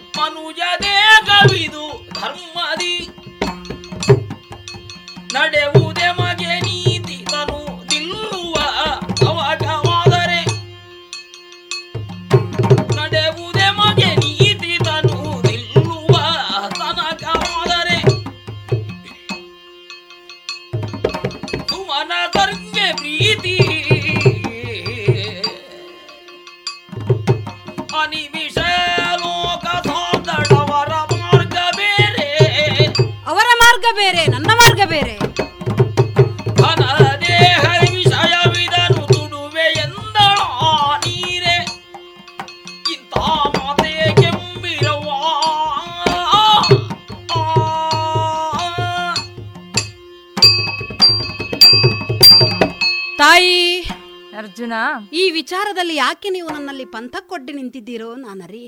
ಹ. ಗಣಿಕೆಯರಾದ ದೇವಲೋಕದ ಗಣಿಕೆಯರಾದಂತಹ ನೀವು ನಿಮ್ಮದಾದಂತಹ ಧರ್ಮವನ್ನ ಪಾಲಿಸ್ತಾ ಇದ್ದೀರಿ. ಆಕ್ಷೇಪಿಸುವವನು ನಾನಲ್ಲ. ತರುಣನಾಗಲಿ ತಂದೆಯಾಗಲಿ ದುರದಿ ಮಾಡಿದಿಹ ವೀರನಾಗಲಿ ಹ. ಅಥವಾ ಕ್ರತುಗಳನ್ನು ಮಾಡುವುದರ ಮೂಲಕ ಪುಣ್ಯ ಸಂಪಾದನೆಯನ್ನು ಮಾಡಿ ಸ್ವರ್ಗವನ್ನ ಏರಿದಂತಹ ಪುಣ್ಯಾತ್ಮರಿಗೆ. ನಿಮ್ಮದಾದಂತಹ ಯಾವ ಧರ್ಮವಿದೆಯೋ ಕರ್ತವ್ಯವಿದೆಯೋ ಅದನ್ನು ನೀವು ನೆರವೇರಿಸ್ತೀರಿ. ಅದು. ನಿಮ್ಮ ಧರ್ಮ. ಅಷ್ಟು ಮಾತ್ರ ಅಲ್ಲ. ದೇವಭೋಗವು ತಾನಾಗಿ ಒಲಿದು ಬಂದಾಗ ಅಲ್ಲಿ ಅದನ್ನು ಅನುಭವಿಸದೆ ಧರ್ಮದ ಮಾತನಾಡುವವನು ಕುರಿ ಸಮಾನನಾಗುತ್ತಾನೆ. ಆದ್ರೆ ಒಂದುಂಟು. ನಿಮ್ಮ ಧರ್ಮವನ್ನ ನೀವು ಹೇಳಿದ ಮೇಲೆ ನಮ್ಮ ಧರ್ಮವನ್ನು ನಾವು ಬಿಡ್ಲಿಕ್ಕಾಗುತ್ತದೆ. ಅದನ್ನು ಹೇಳಬೇಕಾಗುತ್ತದಲ್ಲ. ಆಮೇಲೆ ಯಾರು ಧರ್ಮದಲ್ಲಿದ್ದಾರೆ ಅಂತ ನೋಡುದ್ರ ಮೇಲೆ ಯಾರು ಕುರಿ ಯಾರು ಹುಲಿ ಅಂತ ನಾವು ನಿರ್ಧಾರ ಮಾಡಬಹುದು ಪಂಥಕ್ಕೆ ಹೇಗೂ ಒಡ್ಡಿಯಾಗಿದೆ ಅಲ್ಲ? ಆದ್ರಿಂದ ಹೇಳ್ತಾ ಇದ್ದೇನೆ. ನಿಮ್ಮ ಧರ್ಮ ನಿಮಗೆ ಅದು ಆಚರಿಸುವುದಕ್ಕೆ ಯೋಗ್ಯ ಎನ್ನುವುದರಲ್ಲಿ ನನ್ನ ಆಕ್ಷೇಪ ಅಲ್ಲ. ಹಾಗಂತ ಮನುಷ್ಯರಾದಂತಹ ಮರ್ತ್ಯಲೋಕದ ವಾಸಿಗಳಾದಂತಹ ನಮಗೊಂದು ಧರ್ಮ ಅಂತ ಉಂಟಲ್ಲ ಮಾನವ ಧರ್ಮ ದೇಹ ಧರ್ಮ. ನಮ್ಮದು ಕರ್ಮಭೂಮಿ ನೀವೇ ಹೇಳಿದ ಹಾಗೆ. ಕರ್ಮಭೂಮಿಯಲ್ಲಿ ಯಾವ ಕರ್ಮವನ್ನ ಆಚರಿಸಿ ಆ ಮೂಲಕವಾಗಿ ಪುಣ್ಯವನ್ನ ಸಂಪಾದನೆ ಮಾಡುವುದು ಅದಕ್ಕೆ ನಿಮಿತ್ತವಾಗಿರುವಂತದ್ದು ನಮಗೆ ದೇಹ ಒಂದು ಮಾಧ್ಯಮ. ಆ ಮೂಲಕವಾಗಿ ನಾವು ಆಚರಿಸಬೇಕು ಧರ್ಮವನ್ನ. ಮತ್ತೆ ನಾವು ಪುಣ್ಯಾತ್ಮರೋ ಪಾಪಾತ್ಮರೋ ಕುರಿಗಳೋ ಹುಲಿಗಳೋ ಎನ್ನುವುದು ನಿರ್ಧರಿಸಲ್ಪಡುವುದು ನಿಮ್ಮ ಇಲ್ಲಿ ಬರುವ ದ್ವಾಲಪಾರಕರು ಮಾಡುವುದರ ಮೂಲಕವಾಗಿ. ಆದ್ರೆ ನಾನೀಗ ಇಲ್ಲಿಗೆ ಬಂದಾಗ ನೀವು ಹೇಳಿದ ಯಾವ ಕಾರ್ಯವನ್ನು ಮಾಡಿ ದೇಹವನ್ನ ತ್ಯಜಿಸಿ ಆ ದಿವ್ಯ ದೇಹವನ್ನ ಧಾರಿಯ ಧರಿಸಿಕೊಂಡು ಬಂದವನಲ್ಲವಲ್ಲ ಒಬ್ಬ ಅಭ್ಯಾಗತನಾಗಿ ಬಂದವನು. ಇಂದ್ರನು ಇಲ್ಲಿಗೆ ಬರಬೇಕು ಸ್ವಲ್ಪ ಕಾಲಕ್ಕೆ ಅಂತ ಹೇಳಿ ಕರೆದ ಕಾರಣ ಒಂದು ರೀತಿಯಲ್ಲಿ ಅತಿಥಿ ನಾನು. ದಿವ್ಯ ದೇಹಧಾರಿಯಾಗಿ ಬಂದವನಲ್ಲ. ಯಾವುದೋ ಯುದ್ಧದಲ್ಲಿ ನನ್ನನ್ನು ನಾನು ದೇಹವನ್ನು ತ್ಯಜಿಸಿ ವೀರ ಮರಣವನ್ನಪ್ಪಿ ಪುಣ್ಯಾತ್ಮನಾಗಿ ಬಂದವನಲ್ಲ. ಯಜ್ಞ ಯಾಗಾದಿಗಳನ್ನ ಮಾಡಿ ಆ ಮೂಲಕವಾಗಿ ಮರಣವನ್ನರ್ಪಿಸಿ ದಿವ್ಯ ದೇಹಧಾರಿಯಾಗಿ ಈ ಸ್ವರ್ಗವನ್ನು ಸೇರಿದವನು ನಾನಲ್ಲ. ಕೇವಲ ಆಗಂತುಕವು ಆಮಂತ್ರಿತನೋ ಅಷ್ಟೇ. ಸ್ವಲ್ಪ ಕಾಲಕ್ಕೆ ಇಲ್ಲಿ ಇರುತ್ತೇನೆ. ನಾನು ಶಾಶ್ವತವಾಗಿ ದಿವ್ಯ ದೇಹಧಾರಿಯಾಗಿ ಇಲ್ಲಿರುವುದಕ್ಕೆ ಬಂದವನಲ್ಲ. ಆದ್ದರಿಂದಲೇ ನೀವು ಹೇಳಿದಂತಹ ಯಾವ ಧರ್ಮವಿದೆಯೋ ಅದನ್ನು ನಾವು ಆಚರಿಸುವುದಕ್ಕೆ ಆಗುವುದಿಲ್ಲ ಅಂತ ನಾನು ಹೇಳೋದು. ನನಗೆ ನಮ್ಮ ಧರ್ಮವನ್ನ ನೀವು ಆಚರಿಸಬೇಕು ಅಂತಲ್ಲ ಆದ್ರೆ ಆಕ್ಷೇಪಿಸಬೇಕು ಅಂತಿಲ್ಲ ಯಾಕೆ ಗೊತ್ತಾ? ಈ ನಮ್ಮ ಮನುಷ್ಯ ಧರ್ಮವನ್ನ ಕೂಡ ನಿರೂಪಿಸಿದವರು ದೇವತೆಗಳೇ. ಈಗ ನಿಮ್ಮ ಧರ್ಮವನ್ನು ನಾವು ಆಚರಿಸ್ಲಿಕ್ಕಾಗದಿದ್ರು ನಮ್ಮ ಧರ್ಮವನ್ನ ನೀವು ಆಕ್ಷೇಪಿಸ್ಲಿಕ್ಕಂತೂ ಆಗುವುದಿಲ್ಲ. ಆದ್ದರಿಂದಲೇ ನಾನು ಹೇಳ್ತಾ ಇರುವುದು. ಕರ್ಮಭೂಮಿಯಲ್ಲಿರುವಂತಹ ನಾನು ಎಲ್ಲಾ ಕರ್ಮಗಳನ್ನ ಮಾಡಿ ಆ ಮೂಲಕವಾಗಿ ಪುಣ್ಯ ಸಂಪಾದನೆ ಮಾಡಿ ಇಲ್ಲಿಗೆ ಬರಬೇಕಾದ್ದು ಅದು ಸರಿಯಾದ ದಾರಿ. ಇದು ಅಂಥದ್ದಲ್ಲ. ಆದ್ರಿಂದ ದೇಹದಾರಿಯಾಗಿಯೇ ನಾನಿಲ್ಲಿ ಬಂದಿದ್ದರಿಂದ ಪಂಚಭೂತಾತ್ಮಕವಾದಂಥ ಈ ಶರೀರವನ್ನು ಹೊತ್ತ ನಾನು ಆ ಶರೀರಕ್ಕನುಗುಣವಾಗಿಯೇ ಕೆಲಸವನ್ನು ಮಾಡಬೇಕಲ್ವ? ಹಾಗಾಗಿ ನಾನು ಭೂಮಿಯನ್ನು ಬಿಟ್ಟು ಬಂದರೂ ಭೌಮವನ್ನು ಬಿಡುವುದಕ್ಕಾಗುವುದಿಲ್ಲ. ನಿಮ್ಮೊಂದಿಗೆ ನಾ ಸೇರುವುದಕ್ಕೆ ಸಾಧ್ಯವೇ ಇಲ್ಲ. ನೀವು ಜನನಿಯೇ ನಾನು ಪುತ್ರನೇ ಆಗುತ್ತೇನಮ್ಮ ಇಂಥ ಮಾತು ನೀವು ಆಡ್ಲೇಬಾರದು. ಹಾಗೆ ನೀನು ಧರ್ಮದ ಬೋಧನೆ ಮಾಡುದು ಈಗ ನನಗೆ. ಇದು ಬೋಧನೆ ಅಲ್ಲ ನನ್ನ ನನಗೆ ತಿಳಿದದ್ದನ್ನ ನಾನು ನಿಮಗೆ ಹೇಳಿದ್ದು. ತಿದ್ದುಪಡಿ ಇದ್ರೆ ನೀವು ಮಾಡಬಹುದು ಹರಗರ ಸಂಧರ್ಮ ಮಾರ್ಗದಿ.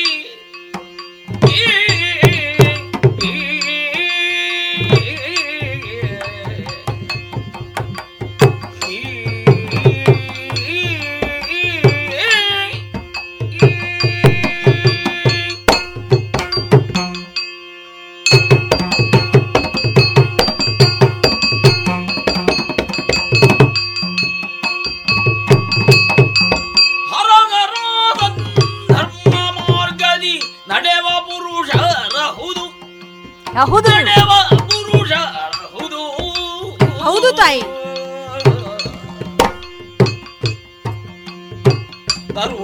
ತರುಣಿಯೋರ್ವಳಿಂಗೆ ರಮಣ ರೈವರ್ಮಾಗಬಹುದು ಐವರಾಗಬಹುದು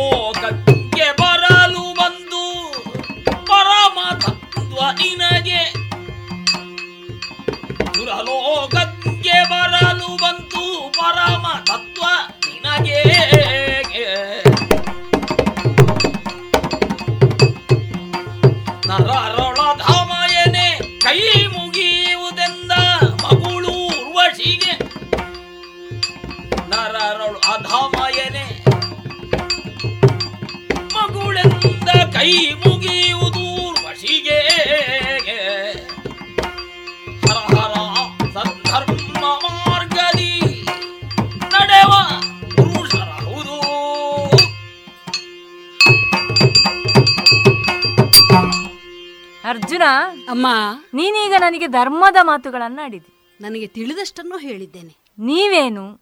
ನಿಮ್ಮ ಧರ್ಮವೇನು? ನಿಮ್ಮ ಸಂಸ್ಕಾರವೇನು? ನಾನು ತಿಳಿಯದವಳೇನಲ್ಲ ದೇವಲೋಕದವರಿಗೆ ಅದು ಸರಿಯಾಗಿಯೇ ತಿಳಿದಿರ್ತದೆ. ನಿರೂಪಿಸಿದ್ದದು. ಈಗ ನೀನು ಹೇಳಿದಂತಹ ಆ ಭೂಲೋಕದ ಧರ್ಮಕ್ಕೆ ಬರ್ತೇನೆ ನಾನು. ಭೂಲೋಕದಲ್ಲಿ ಯಾವುದು ಧರ್ಮ? ಯಾವುದು? ಸತಿ ಓರ್ವಳಿಗೆ ಪತಿ ಓರ್ವನೇ. ಇದು ಧರ್ಮವಲ್ವೇ. ಹೌದು ಸಾಮಾನ್ಯ ಅದನ್ನು ಮೀರಿ ನಡೆದ್ರೆ ಅದು ಪಾಪವಲ್ವೇ. ಹಾಗಿದ್ರೆ ದ್ರೌಪದಿ ಓರ್ವಳನ್ನೇ ನೀವು ಐವರು ಸತಿಯಾಗಿ ಹೇಗೆ ಸ್ವೀಕರಿಸಿದ್ದೀರಿ? ಓಹೋ. ಅದು ಯಾವ ಧರ್ಮ? ಅದು ಯಾವ ಧರ್ಮ ಅಂತ ಹೇಳಬೇಕು. ಅಮ್ಮ. ಹಾ. ಈಗ ದ್ರೌಪದಿಯನ್ನ ನಾವು ಐವರು ಪತಿಗಳನ್ನ ಪತಿಯರಾಗಿ ನಾವು ಅವಳಿಗೆ ಅನುಭವಿಸ್ತಾ ಇದ್ದೇವೆ ಎನ್ನುವುದು ನಮಗೆ ಸಂಶಯಕ್ಕೆ ಕಾರಣ. ಹೌದು. ಆದ್ರೆ ಅದು ನಮ್ಮ ಇಚ್ಛೆಯಿಂದ ಆದದ್ದಲ್ಲಮ್ಮ. ಜನನಿಯಂದ ನುಡಿಯ ಮೀರನರಿಯದೆ ಮಾತನ್ನ ಮೀರುವುದಕ್ಕಾಗ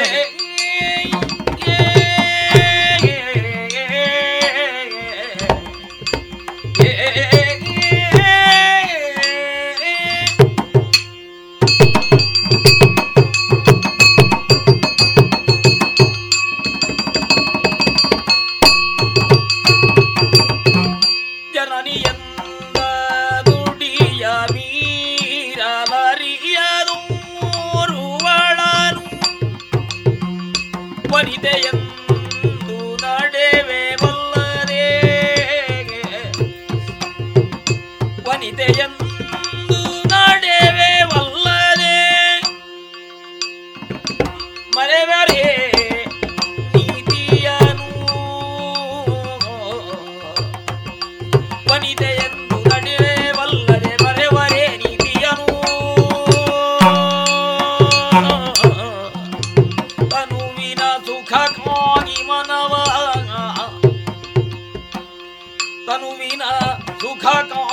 ಮನವ.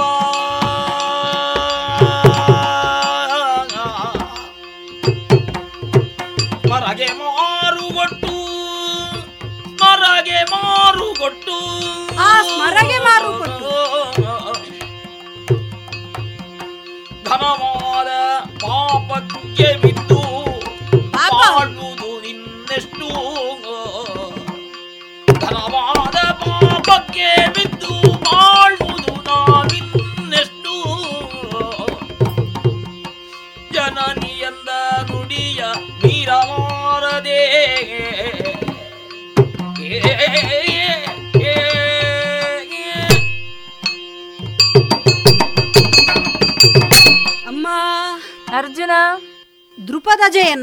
ಹಾ. ನಾವೈವರು ವಿವಾಹವಾಗಬೇಕಾದಂತಹ ಸಂದರ್ಭಕ್ಕೆ ಒಂದು ವಿಶಿಷ್ಟವಾದ ಹಿನ್ನೆಲೆ ಉಂಟು. ಮತ್ಸ್ಯಯಂತ್ರವನ್ನ ಭೇದಿಸಿ ದೃಪದಜೆಯನ್ನ ನಾನು ಗೆದ್ದು ತಕೊಂಡು ಬಂದಂತಹ ಸಂದರ್ಭದಲ್ಲಿ ಮನೆಯ ಹೊರಗಿನಿಂದಲೇ ನಾನು ಹೇಳಿದಂತಹ ಮಾತು ಅಮ್ಮ ಇವತ್ತು ವಿಶೇಷವಾದಂತಹ ರತ್ನವನ್ನ ನಾವು ತೆಗೆದುಕೊಂಡು ಬಂದಿದ್ದೇವೆ. ಹಾ ಆ ಅಮ್ಮನಿಗೆ ಏನಾಯ್ತು ಯಾಕಾಯಿತು ಗೊತ್ತಿಲ್ಲ. ನೀವು ಐವರು ಸುಖವಾಗಿ ಸಮಾನವಾಗಿ ಹಂಚಿಕೊಂಡು ಭೋಗಿಸಿ ಎನ್ನುವ ಹಾಗೆ ಆಡಿಬಿಟ್ಲು ನಮ್ಮಮ್ಮ. ಹಾ. ಏನು ಮಾಡೋಣ ಎಂದು ಒಂದು ಕ್ಷಣಕ್ಕೆ ನಾವು ಅಯೋಮಯ ಪರಿಸ್ಥಿತಿಯಲ್ಲಿದ್ದಾಗ ಆದ್ರೆ ತಾಯಿಯ ಮಾತನ್ನ ಮೀರುವುದು ನಮಗೆ ಅಧರ್ಮ ಅಂತ ಕಂಡ ಕಾರಣದಿಂದಲೇ ಅನಿವಾರ್ಯವಾಗಿ ದ್ರೌಪದಿಯೊಂದಿಗೆ ನಮ್ಮ ಐವರ ವಿವಾಹದ ಮಂಟಪ ಸಿದ್ಧವಾದ ಸಂದರ್ಭದಲ್ಲಿ ಆ ಪಾಂಚಾಲಿಯ ಹೆತ್ತಪ್ಪನಾದಂತಹ ದೃಪದ ರಾಜ ಒಂದು ರೀತಿ ಅಯೋಮಯ ಪರಿಸ್ಥಿತಿಯಲ್ಲಿದ್ದ. ದುಗುಡವನ್ನೇ ತುಂಬಿದ್ದ.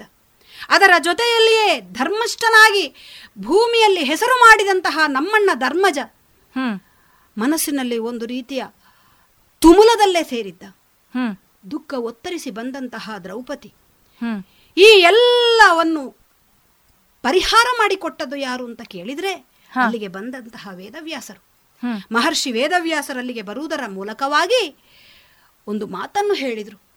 ದ್ರೌಪದಿಯ ಹಿನ್ನೆಲೆಯನ್ನ ಹಿಂದಿನ ವೃತ್ತಾಂತವನ್ನ ಜನ್ಮಾಂತ ವೃತ್ತಾಂತವನ್ನ ನಮಗೆ ತಿಳಿಸುವುದರ ಮೂಲಕವಾಗಿ ಪಂಚವಲ್ಲಭೆಯಾಗಿ ಮೆರೆದರೂ ಕೂಡ ಪಾಂಚಾಲಿ ಧರ್ಮಶ್ರೇಷ್ಠಳೆನಿಸಿ ಪತಿವೃತ್ಯವನ್ನ ಪ್ರಪಂಚಕ್ಕೆ ತೋರಿಸಿಕೊಡುವವಳಾಗಿರುತ್ತಾಳೆ. ಅದು ಅವಳಿಗಾಗಿ ಒಲಿದು ಬಂದಂತಹ ಪರಮೇಶ್ವರನ ವರವಾಗಿತ್ತಂತೆ. ಆ ಹಿನ್ನೆಲೆ ಇರುವುದರಿಂದಲೇ ನಾವೈವರೂ ಅವಳನ್ನ ವಿವಾಹವಾಗಬೇಕಾದದ್ದು ಧರ್ಮ ಎನ್ನುವ ಹಾಗೆ. ಅಲ್ಲಿಗೆ ಬಂದಂತಹ ಶ್ರೀಕೃಷ್ಣನು ಆ ಕಾಲಕ್ಕೆ ಹೇಳಿದ್ದ. ಮಾತ್ರವಲ್ಲ ಸಾಮಾನ್ಯವಾಗಿ ಒಬ್ಬ ಸ್ತ್ರೀಗೆ ಒಬ್ಬ ಗಂಡ ಎನ್ನುವಂತಹ ಧರ್ಮವೇ ನಮ್ಮಲ್ಲಿರುವಂತದ್ದು ಆಗಿದ್ರೂ ಕುಂತಿಯ ಮನೆಯಲ್ಲಿ ಕುಂತಿಯ ಬಂದಂತಹ ಮಾತು ಅದು ಮನೆಯ ಮಾತಾಗಿದ್ರೂ ಮಂತ್ರವಾಗುವುದು ಎನ್ನುವ ಹಾಗೆ ವಿಶೇಷ ಧರ್ಮ ಎನ್ನುವ ಹಾಗೆ ಅದನ್ನು ಪರಿಗಣಿಸಬೇಕು ಅಂತ ಅಲ್ಲಿಗೆ ಬಂದಂತಹ ಮಹರ್ಷಿ ದೌಮ್ಯರು ಆಗ ಹೇಳಿಬಿಟ್ರು. ಅಷ್ಟು ಮಾತ್ರವಲ್ಲ ಈ ರೀತಿಯ ಐವರ ದಾಂಪತ್ಯಕ್ಕೆ ಒಂದು ಸಂಯಮದ ಚೌಕಟ್ಟನ್ನು ಹಾಕಬೇಕು ಅಂತ ನಿರ್ಧರಿಸಿದಂತಹ ಮಹರ್ಷಿ ನಾರದರೇನು ಹೇಳಿದರು? ಒಬ್ಬಳ ವಿವಾಹವಾಗಿ ಅಲ್ಲಿ ದಾಂಪತ್ಯ ಮಾಡಬೇಕು ಅಂತಾದರೆ ನಾಲ್ಕು ವರ್ಷಗಳ. ಬ್ರಹ್ಮಚರ್ಯವನ್ನು ಅನುಭವಿಸತಕ್ಕದ್ದು ಆಚರಿಸತಕ್ಕದ್ದು ಎನ್ನುವ ಹಾಗೆ. ಹಾಗಾದರೆ ಯೋಚನೆ ಮಾಡಬೇಕು ಇದನ್ನು ಪ್ರಶ್ನಿಸುವುದು ಸರಿಯೇ ಅಮ್ಮ ನೀವು. ವಿವಾಹವಾಗಿದ್ದರೂ ಕೂಡ ಬ್ರಹ್ಮಚರ್ಯವನ್ನು ಆಚರಿಸುವುದಕ್ಕೆ ಯೋಗ್ಯರಾದವರು ನಾವು ಎನ್ನುವ ಹಾಗೆ ಮಹರ್ಷಿತ್ರಯರು ಹೇಳಿದ್ದಾರೆ. ವಾಸುದೇವ ಕೃಷ್ಣನೇ ಆಜ್ಞಾಪಿಸಿದ್ದಾನೆ ಅಂತ ಆದ್ಮೇಲೆ ತಾಯಿಯ ಮಾತಿಗಾಗಿ ಒಬ್ಬಳನ್ನು ಐವರು ವಿವಾಹ ಆದ್ರೆ ಅದು ತಪ್ಪಾಗುವುದಿಲ್ಲಮ್ಮ ಪಾಪ ಆಗುವುದಿಲ್ಲ. ಓಹೋ. ಆದ್ರೆ ಕ್ಷಣಿಕ ಸುಖಕ್ಕಾಗಿ ಜನ್ಮದಾತೆಗೆ ಸಮಾನಳಾದಂತಹ ನಿಮ್ಮನ್ನು ನಾನು ಆ ದೃಷ್ಟಿಯಲ್ಲಿ ನೋಡ್ಲಿಕ್ಕೆ ಮುಂದಾದೆ ಅಂತ ಆದ್ರೆ ಅದು ಮಹಾ ಪಾತಕ ಆಗುತ್ತದೆ ಅಮ್ಮ ಅದು ಮಹಾ ಪಾತಕ ಆಗುತ್ತದೆ ಜನನಿಯ ಮಾತಿಗಾಗಿ ಅಲ್ವಾ? ಹೌದು. ಜನನಿ ಮಾತಿಗಾಗಿ ಕೂಡಿ ನೆರೆದಿರೋರ್ವಳನ್ನೇ ಜನನಿ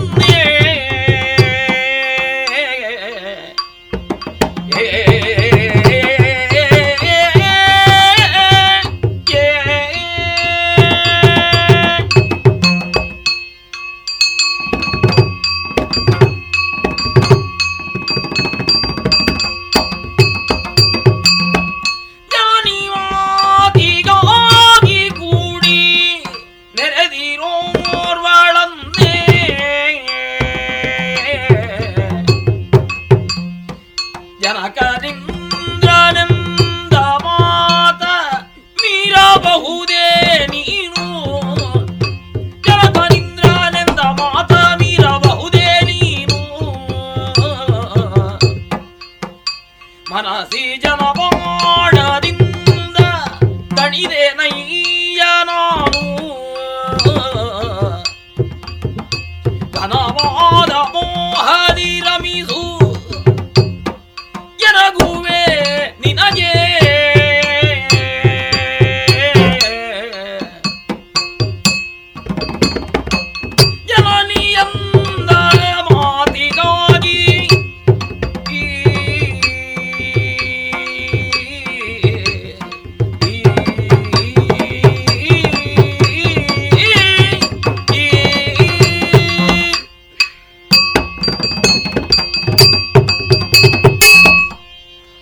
ಪಾರ್ಥ ಅಮ್ಮ.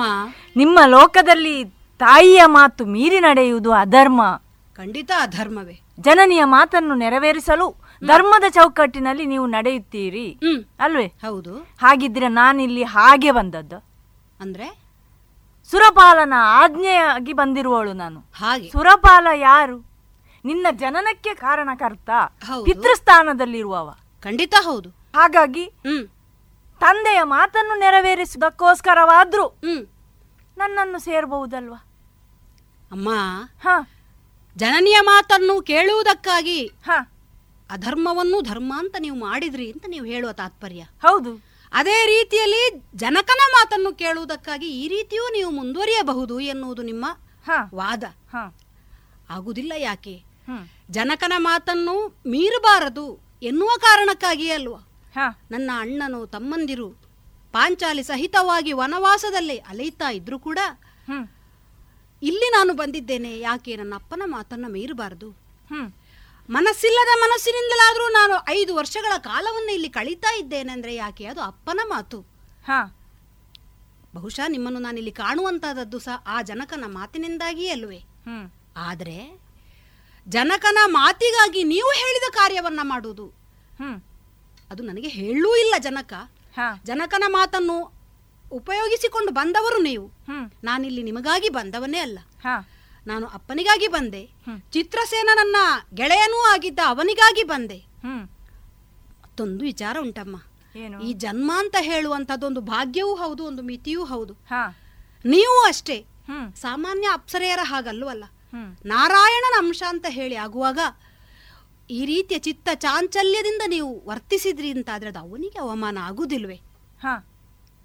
ಆದ್ರಿಂದ ಇಂಥ ಯೋಚನೆಯನ್ನು ನೀವು ಬಿಡಬೇಕು ಅಂತ ನಾನು ನಿಮ್ಮಲ್ಲಿ ಮನವಿ ಮಾಡಿಕೊಳ್ಳೋದು. ಅರ್ಜುನ ಹ್ಮ್. ಅದೆಲ್ಲ ಇರ್ಲಿ. ಯಾಕೆ? ಈಗ ನಾನು ಕೊನೆಯದಾಗಿ ಒಂದು ಮಾತು. ಹ್ಮ್. ಹೇಳ್ತೇನಯ್ಯ? ಆ, ನಾನು ನನ್ನ ಮಂದಿರದಿಂದ ಬರುವಾಗ ಆ. ಇಂಥ ಸೌಭಾಗ್ಯ ಹ್ಮ್. ಬೇರೆ ಯಾವ ಅಪ್ಸರೆಯರಿಗೂ ಸಿಗ್ಲಿಲ್ಲ. ನನಗೆ ಮಾತ್ರ ಸಿಕ್ಕಿರುವುದು ಎಂಬುದನ್ನು ಪ್ರಚುರಪಡಿಸಲಿಕ್ಕೋಸ್ಕರ. ಸಖಿಯರನ್ನೆಲ್ಲ ಸೇರಿಕೊಂಡು ವಿಶೇಷವಾಗಿ ಶೃಂಗರಿಸಿಕೊಂಡು ಬಂದಿದ್ದೇನಯ್ಯ. ಓಹೋ. ಈಗ ಅವರೆಲ್ಲ ಅಲ್ಲಿ ಹೊರಗೆ ನಿಂತಿದ್ದಾರೆ. ಬಂದ ಕೆಲಸ ಆಗದೆ ಹೋದ್ರೆ ಅವರು ನನ್ನನ್ನು ಅಣಕಿಸುವುದಿಲ್ವೇ? ನಿಮಗೆ ಅವಮಾನ ಆದೀತು ಅಂತ ಭಯವೇ. ನನ್ನ ಸೌಂದರ್ಯಕ್ಕೆ ಬೆಲೆಯಲ್ಲಿ ಉಳಿದೀತು ಹೇಳು. ಆದ್ರೆ ಒಂದುಂಟು ತಾಯಿ. ಈ ಅವಮಾನ ತಿರಸ್ಕಾರ ಅಂತ ಹೇಳುವುದೆಲ್ಲ ಅಪಾರ್ಥ ಮನಸ್ಸಿನ ಒಂದು ಭಾವನೆಗಳಷ್ಟೇ. ಅದಲ್ಲ ಅಂತ ಆದ್ರೆ ಈ ಭೋಗ ಎನ್ನುವಂಥದ್ದು ಎಷ್ಟೇ ದಿವ್ಯವಾಗಿರ್ಲಿ ನಮ್ಮಲ್ಲಿ ದಿವ್ಯವಾದಂತಹ ಯೋಗ ಒಂದು ಉಂಟು ಅಂತಾದ್ರೆ ಆ ಶಕ್ತಿಯಿಂದ ಯಾವುದೂ ಅಲ್ಲ. ಅದನ್ನು ಕೂಡ ನಾವು ಸ್ವೀಕರಿಸದೆ ಇರುವುದಕ್ಕೆ ಸಾಧ್ಯವಾಗುತ್ತದೆ. ಅದು ನಮಗೆ ಬೇಕು ಅಂತ ಆ ಸಮಯದಲ್ಲಿ ಕಾಣುವುದಿಲ್ಲ. ಇದನ್ನ ನಾನು ಹೇಳ್ತಾ ಇದ್ದೇನೆ ಅಂತ ಹೇಳಿದ್ರೆ ಒಬ್ಬ ಮರ್ತ್ಯಲೋಕದ ಮರ್ತ್ಯ ಹೇಳ್ತಾ ಇದ್ದಾನೆ. ಕಲಿಯುವಂಥದ್ದು ಎಲ್ಲಾ ಕಡೆಯಿಂದ ಉಂಟು. ಆದ್ರೂ ಆದ ಕಾರಣ ನೀವು ಅವರಿಗೆ ಹೋಗಿ ಹೇಳಬಹುದು ದಿವ್ಯವಾದಂತಹ ಒಂದು ಯೋಗ ಪ್ರಾಪ್ತವಾಯಿತು ಅಂತ ಆದ್ರೆ ಅದು ಎಂತಹ ಭೋಗವೇ ಆದ್ರೂ ಅದು ಬೇಕು ಅಂತ ಕಾಣುವುದಿಲ್ಲ. ಇದು ಮನುಷ್ಯರಿಂದ ನಾನು ಕಲ್ತದ್ದು ಅಂತ ಇದ್ರಲ್ಲಿ ಅವಮಾನ ಆಗುದಿಲ್ಲ ಮತ್ತೆ ಇನ್ನೊಂದುಂಟು. ನಿಮ್ಮ ವಂಶಸ್ಥ ಶಿಶುವನ್ನ ನೀವು ಕಾಣುವುದಕ್ಕೆ ಇಲ್ಲಿ ಬರ್ಲಿಕ್ಕೆ ಅವರ ಅನುಮತಿ ಬೇಕು? ಅಥವಾ ಅವರು ಅಣಕಿಸುವುದಕ್ಕಾದ್ರೆ ಏನುಂಟು? ನಿಮಗೆ ಅವಮಾನವೇ ಆಗುತ್ತದೆ ಅಂತಾದ್ರೆ ಬನ್ನಿ ತಾಯಿ ನಾನು ಗೌರವಯುತವಾಗಿ ನಿಮ್ಮನ್ನು ಹೊರಗೆ ಬಿಟ್ಟು ಬರ್ತೇನೆ. ನೀನು ಹೇಗೆ ಹೇಳಿದ್ರೂ ದಾರಿಗೆ ಬರುವುದಿಲ್ಲ.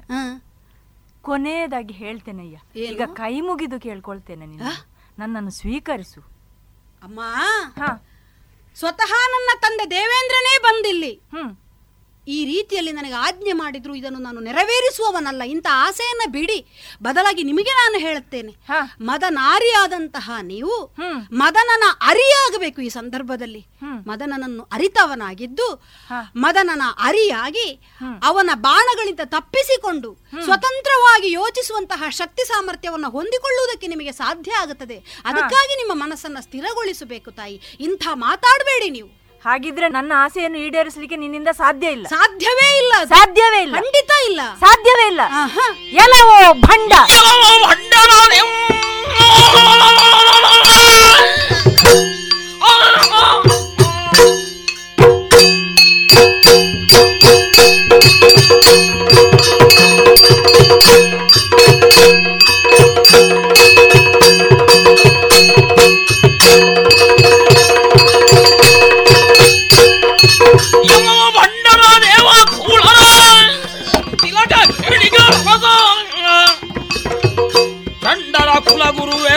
ತಾರವಾಳೆಂಬುದ ತಿಳಿಯದಾದೆ ಎಲ್ಲರೂ ಭಂಡ. ದೇವಲೋಕದ ಸೌಂದರ್ಯದ ಸಿರಿಯೇ ನಿನ್ನ ಮುಂದೆ ನಿಂತಿದ್ದರು ತಿರಸ್ಕರಿಸಿದ್ಯಲ್ಲ ಹಾಗಿದ್ದರೆ ನೀನು ಗಂಡಸಲ್ಲವಯ್ಯ. ಬರೇ ದಂಡ ನೀನು. ಷಂಡರ ಕುಲ ತಿಲಕ ನೀನು. ನಿನ್ನನ್ನು ಸುಮ್ಮನೆ ಬಿಡುವುದಿಲ್ಲ ಸುಮ್ಮನೆ ಬಿಡುವುದಿಲ್ಲ. ಹೆಣ್ಣು ಒಳಿದರೆ ನಾರಿ, ಮುನಿದರೆ ಮಾರಿ ಎಂಬುದು ನಿನಗೆ ಅರ್ಥವಾಗಬೇಕು. ಅದಕ್ಕಾಗಿ ಇದು ಹಿಡೀ ಶಾಪ. ನೀನು ಒಂದು ವರ್ಷಗಳ ಕಾಲ ಶಿಖಂಡಿಯಾಗಿ ಬಾಳು ಶಿಖಂಡಿಯಾಗಿ ಬಾಳು ಶಿಖಂಡಿಯಾಗಿ ಬಾಳು. ಅಷ್ಟು ಮಾತ್ರವಲ್ಲವಯ್ಯ ಅಷ್ಟು ಮಾತ್ರವಲ್ಲಯ್ಯ ಈ ಶಾಪವನ್ನು ಪರಿಹರಿಸಲು ಹರಿಹರ ಬ್ರಹ್ಮಾದ್ಯರಿಂದಲೂ ಸಾಧ್ಯವಾಗದೆ ಹೋಗಲಿ ಸಾಧ್ಯವಾಗದೆ ಹೋಗಲಿ ಸಾಧ್ಯವಾಗದೆ ಹೋಗಲಿ. ಶಿವನೇ. ಅರೆ ಕ್ಷಣವು ನಾನಿಲ್ಲಿ ನಿಲ್ಲಲಾರೆ. ಹರ ಮೂದಳಿಂದು? ಎನ್ನ ಜರೆದು ಮೋದಳಿಂದು? ಹರ ಹರ. ಬರಿದೆ ತನ್ನೊಳ ಪರಾಧವ ಹೊರಿದಿ ಮೋದಳ್ ಬಂದು. ಯಾಕೆ ಬರಿದೆ ಎನ್ನೋಳ ಪರಾಧವ ಹೊರಿದಿ ಮೋದಳ್ ಬಂದು.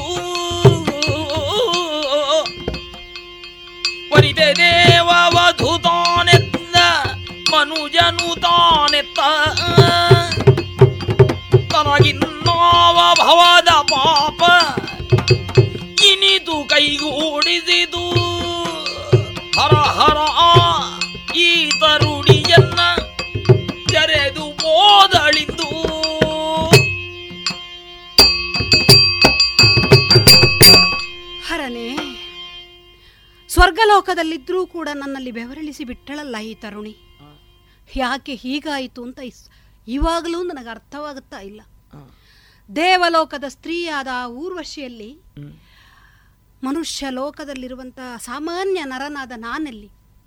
ಆದರೂ ಮನುಷ್ಯ ಧರ್ಮಕ್ಕನುಗುಣವಾಗಿ ಸದ್ಧರ್ಮದಲ್ಲೇ ನಡೆಯಬೇಕು ಎನ್ನುವ ಆಲೋಚನೆಯಲ್ಲಿ ನಾನು ಮುಂದುವರಿಯುತ್ತಾ ಪ್ರಯತ್ನ ಪಟ್ಟರೆ ಪರಿಣಾಮವಾಗಿ ನನಗೆ ದೊರಕಿದ್ದು ಶಾಪ. ಅದೂ ಒಬ್ಬಾಕೆ ದೇವನರ್ತಕಿಯಿಂದ. ದೇವನರ್ತಕಿಯರಿಗೂ ಶಾಪದ ಅನುಗ್ರಹ ಅಲ್ವೇ? ಯಾವ ಪಾಪದ ಫಲವಾಗಿ ನನಗಿದು ಲಭ್ಯವಾಯಿತೋ ನಾನರಿ. ನಾನು ಅವಳನ್ನು ಹೇಳಿ ಕಳುಹಿಸಿದ್ದಿಲ್ಲ. ಅವಳಾಗಿಯೇ ಅವಳಿಲ್ಲಿಗೆ ಬಂದವಳು. ಅವಳಾಗಿಯೇ ನನ್ನನ್ನು ಆಶಿಸಿದವಳು. ಕೊನೆಗೆ ಅವಳಾಗಿಯೇ ನನಗೆ ಶಾಪವನ್ನೂ ಕೊಟ್ಟು ಹೋದ್ಲು. ಯಾರ ಪ್ರೇರಣೆಯೋ ದೇವೇಂದ್ರನದ್ದೋ ಚಿತ್ರಸೇನನದ್ದೋ ಇವಳದ್ದೋ ಅಥವಾ ಇನ್ಯಾರದ್ದೋ? ಅಪಾರ್ಥವಾದಂತಹ ನಡವಳಿಕೆ ನೋಟ ಮಾತುಗಳ ನಡುವಿರುವ ಅಪಾರ್ಥದ ಆ ಯಾವ ಅನುಭವವಾಯಿತೋ ಅದರ ಪರಿಣಾಮವಾಗಿ ನಡೆದಂತಹ ಈ ಶಾಪ ಇದಕ್ಕೆ ನಾನು ಬಲಿಪಶುವಾಗಿ ಬೇಕಾಗಿ ಬಂತಲ್ಲ. ಇದು ನನ್ನ ದುರ್ವಿಧಿ ಅಂತಲ್ಲದೆ ಇನ್ನೇನು ಅಂತ ಹೇಳಿ. ಅಲ್ಲದೆ ಹೋದರೆ ಈ ಸ್ವರ್ಗಲೋಕಕ್ಕೆ ನಾನು ಬರುವವನಿದ್ದೆನೋ? ಅಣ್ಣ ತಮ್ಮಂದಿರ ಜೊತೆಯಾಗಿ ವನವಾಸದ ಯಾವ ವೃತವಿದೆಯೋ ಅದನ್ನು ಆಚರಿಸುತ್ತಾ ಮುಂದುವರಿಯುತ್ತಿದ್ದವರು ನಾವು.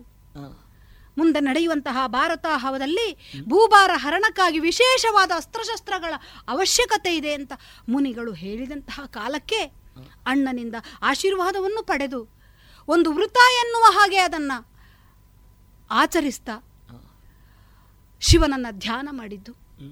ಸತತವಾಗಿ ಆಚರಿಸುವಂತಹ ಯಾವ ಸಾಧನೆ ಉಂಟೋ ಅದಕ್ಕೆ ತಪಸ್ಸು ಅಂತ ಹೆಸರಂತೆ. ಆ ರೀತಿಯ ಸಾಧನೆಯನ್ನ ಮಾಡುವುದರ ಮೂಲಕವಾಗಿಯೇ ಪರಶಿವನ ಅನುಗ್ರಹವಾದದ್ದಲ್ವೇ? ಆದರೆ ಅದೇ ಮನುಷ್ಯ ಧರ್ಮದ ಸದ್ಧರ್ಮದ ಆಚರಣೆಯಲ್ಲಿಯೇ ನಾನಿಲ್ಲಿ ಮುಂದುವರಿದರೆ ಈಕೆ ಯಾಕೆ ಈ ರೀತಿಯಲ್ಲಿ ನಿಗ್ರಹವಾಗಿ ನನಗೆ ಒಲಿದು ಬಂದಳು ಅಂತ ನನಗೆ ಅರ್ಥವಾಗುವುದಿಲ್ಲ. ಎರಡು ಪ್ರಕರಣಗಳಲ್ಲಿ ನಾನು ನಡೆದದ್ದು ಸರಿಯಾಗಿಯೇ ಇತ್ತು. ಆದರೆ ಪರಿಣಾಮ ಮಾತ್ರ ವ್ಯತ್ಯಾಸ. ಹಾಗಿದ್ರೆ ಇದು ನನ್ನ ಯಾವುದೋ ಜನ್ಮದ ಪಾಪದ ಫಲವೇ ಇರಬೇಕು. ಇಲ್ಲದೆ ಹೋದರೆ ಈ ಗಾಯನ, ಈ ನರ್ತನ ಇದೆಲ್ಲ ನನಗೆ ಬೇಕಿದ್ದದ್ದೇ. ಆದರೂ ಆಗ್ರಹಪೂರ್ವಕವಾಗಿಯೇ ಕರೆತಂದವನು ದೇವೇಂದ್ರ. ಅವನ ಮಾತನ್ನು ಮೀರಲುವುದಕ್ಕಾಗದೆ ಐದು ವರ್ಷಗಳ ಕಾಲ ಈ ಸ್ವರ್ಗದಲ್ಲಿದ್ದು ಸಂಗೀತ ಅಭ್ಯಾಸವನ್ನ ಮಾಡಿದೆ, ನೃತ್ಯ ಅಭ್ಯಾಸವನ್ನ ಮಾಡಿದೆ. ಇದು ಯಾವುದು ನನಗೆ ಬೇಕಿರಲಿಲ್ಲ. ಈಗ ಅದರಿಂದ ಪ್ರಾಪ್ತವಾದದ್ದಾದರೂ ಏನು?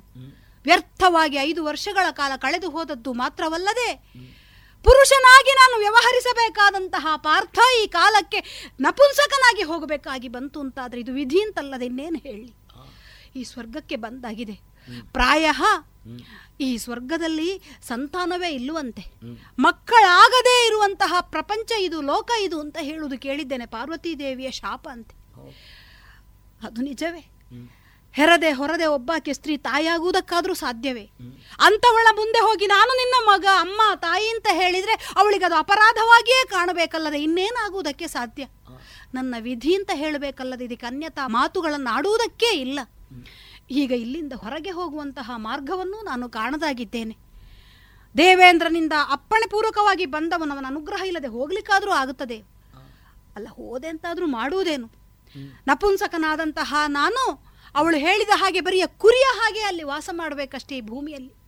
ಅದಲ್ಲದೆ ನನಗೆ ಅನ್ಯತಾ ಮಾರ್ಗವಿಲ್ಲ.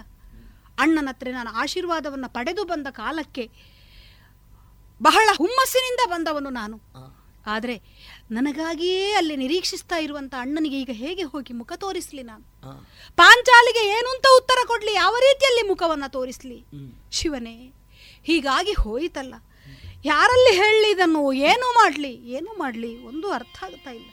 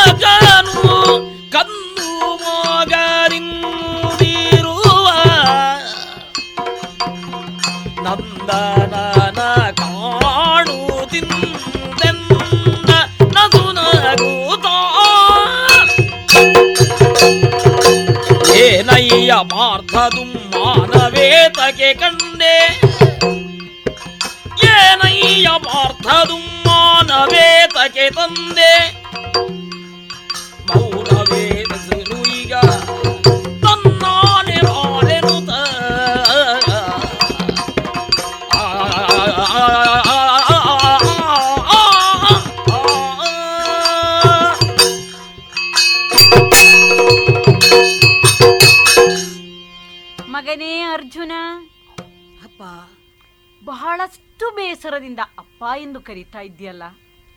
ಹಣೆ ಬರ ಅಂತ ಹೇಳಬೇಕಷ್ಟೇ ಇದು. ಯಾಕೆ ಬಹಳಷ್ಟು ಸಂತೋಷದಿಂದ ನಿನ್ನನ್ನು ಮುದ್ದಾಡಬೇಕೆಂದು ಓಡಿ ಬಂದವ ನಾನು. ಸಂತೋಷದಿಂದ ಮುದ್ದಾಡಬೇಕು ಅಂತ ಹೌದಪ್ಪ. ಯಾಕಂದ್ರೆ ನಿನಗಾಗಿಯೇ ಏರ್ಪಡಿಸಿರುವಂತಹ ನೃತ್ಯ ಪ್ರದರ್ಶನದಲ್ಲಿ ಬಹಳಷ್ಟು ಸಂತೋಷ ಪಟ್ಟುಕೊಂಡವ ನೀನು ಅಲ್ಲಿ ನಡೆದಿರುವ ಘಟನೆಗಳನ್ನೆಲ್ಲ ಅವಲೋಕನ ಮಾಡಿಯೇ ಊರ್ವಶಿಯನ್ನು ನಿನ್ನ ಬಳಿಗೆ ಬರುವಂತ ವ್ಯವಸ್ಥೆಯನ್ನು ಮಾಡಿದವ ನಾನು. ಹಾಗಾಗಿ ಹೇಳಿದ್ದು ಸಂತೋಷದಿಂದಲೇ ನೀನು ಬಂದು ನನ್ನನ್ನು ಬಿಗಿದಪ್ಪಿಕೊಳ್ಳಬೇಕಿತ್ತು. ಈ ಸಂದರ್ಭದಲ್ಲಿ ನಿನ್ನ ಮುಖ ಕಂದಿರುವ ಹಾಗೆ ನನಗೆ ಭಾಸವಾಗ್ತಾ ಇದೆ. ಅಲ್ಲ ನಿನ್ನನ್ನು ಮೂರು ಲೋಕದ ಒಡೆಯ ಅಂತ ಹೇಳುದು ಹೌದಲ್ಲ? ನಿನ್ನನ್ನೂ ಮೂರು ಲೋಕದ ಗಂಡ ಅಂತ ಹೇಳ್ತಾರೆ ಆದ್ರೆ ಈಗ ನಾನು ಷಂಡನಾಗಿ ಹೋದನಲ್ಲ? ಷಂಡನಾಗಿ ಹೋದೆಯಾ? ಅಲ್ಲ ಎಲ್ಲವನ್ನೂ ತಿಳಿಯುವವನಾಗಿ ತಿಳಿದವನಾಗಿದ್ದು. ನನ್ನ ಬಾಯಿಂದಲೇ ಬರಬೇಕು ಅಂತ? ಮಗನೇ ಆ, ಯಾವ ವಿಚಾರವನ್ನು ನೀನು ಅರಿಯದೆ ಮಾತನಾಡುತ್ತಾ ಇದ್ದೀಯಾ ಏನು ಹೇಳಿದೆ ನೀನು ಷಂಡನಾದೆ ಊರ್ವಶಿ. ಮಾತೆ ಎನ್ನುವ ಹಾಗೆ ಮಾತೃತ್ವದಲ್ಲಿ ಮಾತನಾಡ್ಲಿಕ್ಕೆ ಹೋದ್ರೆ ಹ. ಆಕೆ ದೇಹವನ್ನು ಬಯಸಿದ್ಲು ಹ. ಪರಿಣಾಮವಾದಂತಹ ಆ ಶಾಪದ ಪರಿಣಾಮವೇ ಈಗ ನಾನು ನಪುಂಸಕನಾಗಿ ಹೋಗಬೇಕಾಗಿ ಮಗನೇ ಆಗಿದ್ರೂ ಕೂಡ ಹ. ನೀವು ಮೂರು ಲೋಕದ ಗಂಡ ಅಂತ ಯಾಕೆ ನನ್ನನ್ನು ಹಿಂಸೆ ಕೊಡುವುದಕ್ಕೆ ಹೇಳ್ತಾ ಇದ್ದೀರೋ ಮಗನೇ ನೀನು ಆಲೋಚನೆ ಮಾಡುವುದರಲ್ಲಿ ತಪ್ಪಿದ್ದಿ ಅಂತ ಹೇಳಿದ್ದು. ಈಗ ಊರ್ವಶಿ ನಿನ್ನನ್ನು ಷಂಡನಾಗು ಎಂಬ ಶಾಪವನ್ನು ಕೊಟ್ಟಿದ್ದಾಳೆ ಎಂಬ ಬೇಸರದಲ್ಲಿ ನನ್ನಲ್ಲಿ ಮಾತನಾಡುತ್ತಾ ಇದ್ದಿ. ಈಗ ಬರಬೇಕು ಅಂತ ನೀವು ಹೇಳ್ತೀರ ಮಗನೇ ಹಾಗಾಗಿಯೇ ನಾನು ಹೇಳಿದ್ದು ವಿಚಾರವನ್ನು ಅರಿಯದೆ ನೀನು ಮಾತನಾಡುತ್ತಾ ಇದ್ದಿ. ಈ ಸ್ವರ್ಗಲೋಕದವರು ಕೊಡುವಂತಹ ಒಂದು ಶಾಪ ಅದು ಶಾಪವಾಗಿ ಪರಿಣಮಿಸುವುದಿಲ್ಲ ಮಗನೇ. ಅದು ವರವಾಗಿ ಪರಿಣಮಿಸ್ತದೆ. ಅದರಲ್ಲೂ ಯಾರು? ನಿನ್ನನ್ನು ಬರಿಸಿಕೊಂಡವನು ನಿನ್ನ ಅಪ್ಪ ದೇವೇಂದ್ರ. ಅದುವೇ ನಾನು ಕಾಣುವುದು ಈಗ. ಇಂದ್ರಕೀಲಕದಲ್ಲಿ ಪರಶಿವನನ್ನ ನಾನು ತಪಸ್ಸನ್ನಾಚರಿಸಿ ಮೆಚ್ಚಿಸಿಕೊಂಡಂತ ಸಂದರ್ಭ. ಕುಳಿತುಕೊಳ್ಳುವಾಗಲೇ ಒಂದು ವೇಷ ಮಾಡಿಕೊಂಡು ಬಂದವನು. ಹೌದು. ಆಗ ಹೇಳಿದ್ರಿ ಈ ತಪಸ್ಸನ್ನು ಗೆದ್ದ ಮೇಲೆ ಅನುಗ್ರಹ ಆದ ಮೇಲೆ ಅಲ್ಲಿಗೆ ಬಾ ಅಂತ. ನೊಂದಿರುವ ನಿನ್ನ ಮನಸ್ಸಿಗೆ ಸಮಾಧಾನವನ್ನು ಪಡುವುದಕ್ಕೋಸ್ಕರವಾಗಿ ಬಾ. ನಾನು ತಿಳ್ಕೊಂಡದ್ದು ಹಾಗೆ ನೃತ್ಯ ಸಂದರ್ಭದಲ್ಲಿ ನಾನು ಗಮನಿಸಿದ್ದು ನಿನ್ನನ್ನು ಸಂತೋಷ ಪಡಿಸಬಹುದು ಎಂಬುದಾಗಿ. ಆರಾಮವಾಗಿ ಇಲ್ಲಿ ವಿಹರಿಸುವುದಕ್ಕಾಗಿ ಬರಬೇಕು ಅಂತ ನೀನು ಕೇಳಿಕೊಂಡಾಗ ಏನೋ ಅಪ್ಪನ ಆಸೆ ಅಂತ ನಾನು ಬಂದವನೇ ಹೊರತು ಇಲ್ಲಿಗೆ ಬರಬೇಕು ನನ್ನ ನನ್ನ ತಮ್ಮಂದಿರನ್ನು ಬಿಟ್ಟು ಅಂತ ಮನಸ್ಸಿನಲ್ಲಿಯೂ ಎಣಿಸಿದವನಲ್ಲ. ಹೌದಪ್ಪ. ಆದ್ರೆ ಈಗ ನನಗೆ ಕಾಣುದು ನಿಮ್ಮಲ್ಲಿಯೇ ಏನಾದ್ರೂ ಒಡಕಾಗಿದೆ ಈ ದೇವತೆಗಳ ಜೊತೆಯಲ್ಲಿ? ಓ ಇಲ್ಲಿ ನಮ್ಮ ಒಡಕು. ಪರಶಿವನಾಗಿ ನನಗೆ ಅನುಗ್ರಹ ಮಾಡಿದವನು. ನೀವು ದೇವತೆಗಳೇ ತಾನೆ. ಹೌದು. ಆದ್ರೆ ಇಲ್ಲಿ ಬಂದು ನನಗೆ ಅದರ ಪ್ರಯೋಜನವೇ ಬರದ ಹಾಗೆ. ಶಾಪ ಅನುಗ್ರಹ ಯಾಕೆ ಪ್ರಯೋಜನ ಬರಲಿಲ್ಲ ಎಂಬ ಬಂತ ಭಾವನೆ ನಿನಗೆ?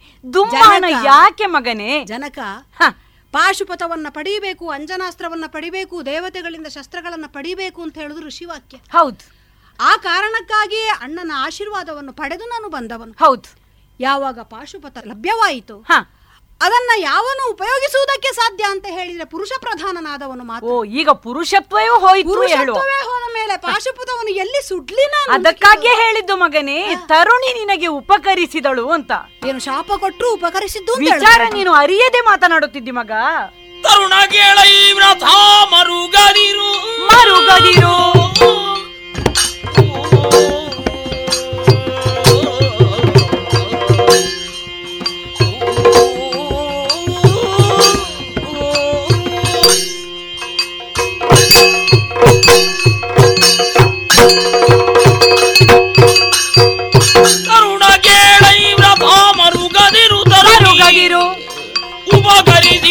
ಬರಿದೆ ತರುಣಿ ಉಪಕರಿಸಿದಳು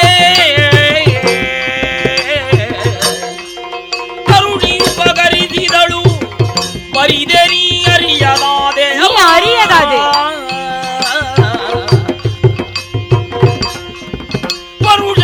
ಪರುಷವಜ್ಞಾತದಲ್ಲಿರಲು ಸಾಧನವಾಯಿತು.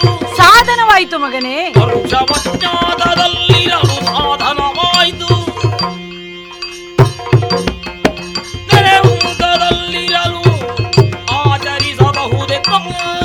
ಇದನ್ನು ಆಚರಿಸಬಹುದು ನೀನು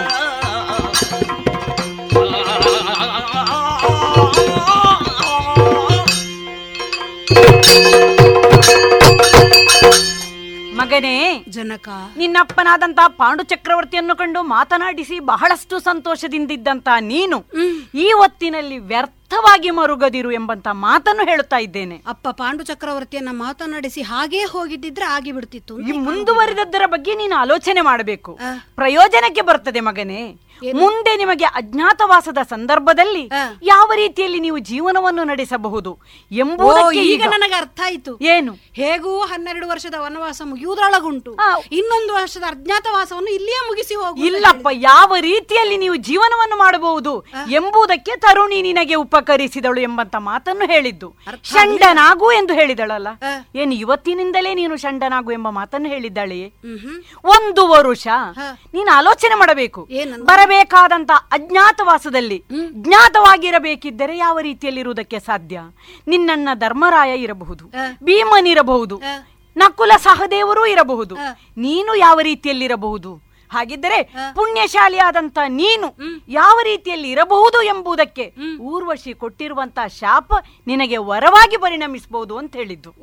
ನಿನ್ನ ಯಾವುದೇ ರೀತಿಯ ಪರಿಚಯ ಸಿಗದ ರೀತಿಯಲ್ಲಿ ಇದನ್ನು ಸಾಧನವಾಗಿ ನೀನು ಬಳಸಿಕೊಳ್ಳಬಹುದು. ಮೂರು ಲೋಕದಲ್ಲಿ ತಿರುಗಾಟ ಮಾಡಿ ಬಂದಂತಹ ನನ್ನಂತವನು ಕೌರವರ ಪಾಲಿಗೆ ಕಾಣಿಸದೇ ಇರುವುದಕ್ಕೆ ಸಾಧ್ಯವಿಲ್ಲ ಎನ್ನುವುದು ತಾತ್ಪರ್ಯ. ಹೌದು. ಆ ಕಾರಣಕ್ಕಾಗಿ ಕಾಣಿಸದ ರೀತಿಯಲ್ಲಿ ಇರುವುದಕ್ಕೆ ನಿನಗಿದು ಸಾಧನವಾಗಿ ಹೋಯಿತು. ಒಂದು ವರುಷವನ್ನು ಯಾವ ರೀತಿಯಲ್ಲಿ ಕಳಿಬಹುದು ಯಾರು ಯೋಚನೆ ಮಾಡ್ಲಿಕ್ಕಿಲ್ಲ. ಮೂರು ಲೋಕದ ಗಂಡ ಅರ್ಜುನ ಒಬ್ಬ ನಪುಂಸಕನಾಗಿ ಯಾರು ಯೋಚನೆ ಮಾಡ್ಲಿಕ್ಕಿಲ್ಲ? ನಿನ್ನ ಪರಿಚಯ ಸಿಗುವುದಕ್ಕೆ ಸಾಧ್ಯ ಇಲ್ಲ. ಹಾಗಾಗಿ ನಾನು ಹೇಳಿದ್ದು ಇನ್ನೊಂದು ನಮ್ಮ ಈ ಸ್ವರ್ಗಲೋಕದಲ್ಲಿ ಕೊಡುವಂತ ಶಾಪ ಅದು ಶಾಪವಾಗುವುದಿಲ್ಲ ಮಗನೇ. ಅದು ಯಾರು? ಕಳಿಸಿ ಕೊಟ್ಟವನು ನಿನ್ನಪ್ಪ ದೇವೇಂದ್ರ. ಹಾಗಿರುವಾಗ ನಿನಗೆ ತೊಂದರೆಯಾಗುವುದಕ್ಕೆ ಸಾಧ್ಯ ಉಂಟು. ಎಂದಿಗೂ ಪುಣ್ಯಶಾಲಿಯಾದಂತ ಅರ್ಜುನನಿಗೆ ಅದು ನಷ್ಟವಾಗಿ ಪರಿಣಮಿಸುವುದಿಲ್ಲ. ಉಪಕಾರವೇ ಆಗುತ್ತದೆ. ಬೇಕಾದಂತ ಸಂದರ್ಭದಲ್ಲಿ ಇದನ್ನು ಸಾಧನವಾಗಿ ನೀನು ಬಳಸಿಕೊಳ್ಳಬಹುದು. ಇನ್ನೊಂದು ಉಂಟು ಮಗನೇ. ದೇವತತ್ವ ಆಮೇಲೆ ಋಷಿ ತತ್ವಗಳನ್ನೆಲ್ಲ ಅರ್ಥ ಮಾಡಿಕೊಳ್ಳುವಂತಹ ಕೇವಲ ನರ ನಾನು ನನ್ನಿಂದ ಆ ಸಾಧ್ಯ ನರನಾದವನೇ ಇಲ್ಲಿ ಪುಣ್ಯಶಾಲಿಯಾಗಿ ಬಂದು ನಮ್ಮೆಲ್ಲ ವಿಚಾರವನ್ನು ನೀನು ತಿಳಿಬೇಕು ಎಂಬ ಉದ್ದೇಶದಿಂದಲೇ. ಇಲ್ಲಿಂದಲೇ ನಿನ್ನನ್ನು ಕಳಿಸಿಕೊಡುವಂತ ಕೆಲಸ ಇಲ್ಲ. ಇನ್ನೂ ಕೆಲವು ವರ್ಷಗಳ ಕಾಲ ನೀನು ಇಲ್ಲಿರುವುದಕ್ಕುಂಟು. ಬಹಳ ಒಳ್ಳೆ ನಿರ್ದೇಶನ ಮಾಡಿದ್ದೀರಿ ನೀವು. ನಿರ್ದೇಶನ ನಿನ್ನ ಒಳ್ಳೆಯದಕ್ಕೆ ಮಾಡಿದ್ದೇನೆ. ಅದರಲ್ಲೂ ಒಂದುಂಟು ಮಗನೇ. ನಿನ್ನ ಅರಿಗಳಿದ್ದಾರೆ ನೋಡು.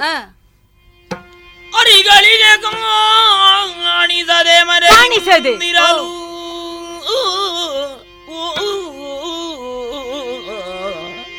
ಅರಿಗಳಿಗೆ ಕಾಣಿಸದೆ ಮರೆಯಿಂದಿರಲು. ಮರೆಯಿಂದಿರಲು. ಜ್ಞಾತವಾಸದಿ ದೊರಕಿದುದು ಪುಣ್ಯದಿ. ನೋಡು ನಿನ್ನ ಪುಣ್ಯ ವಿಶೇಷದಿಂದಲೇ. ಮರೆಗೊಂಡು.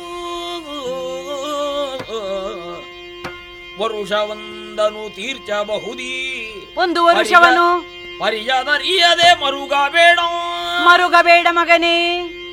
ಎಂದರ ಮನೆಗೆ ಕರೆ ತಂದ ಅಮರಾಧಿಪ ಧನಂಜಯನ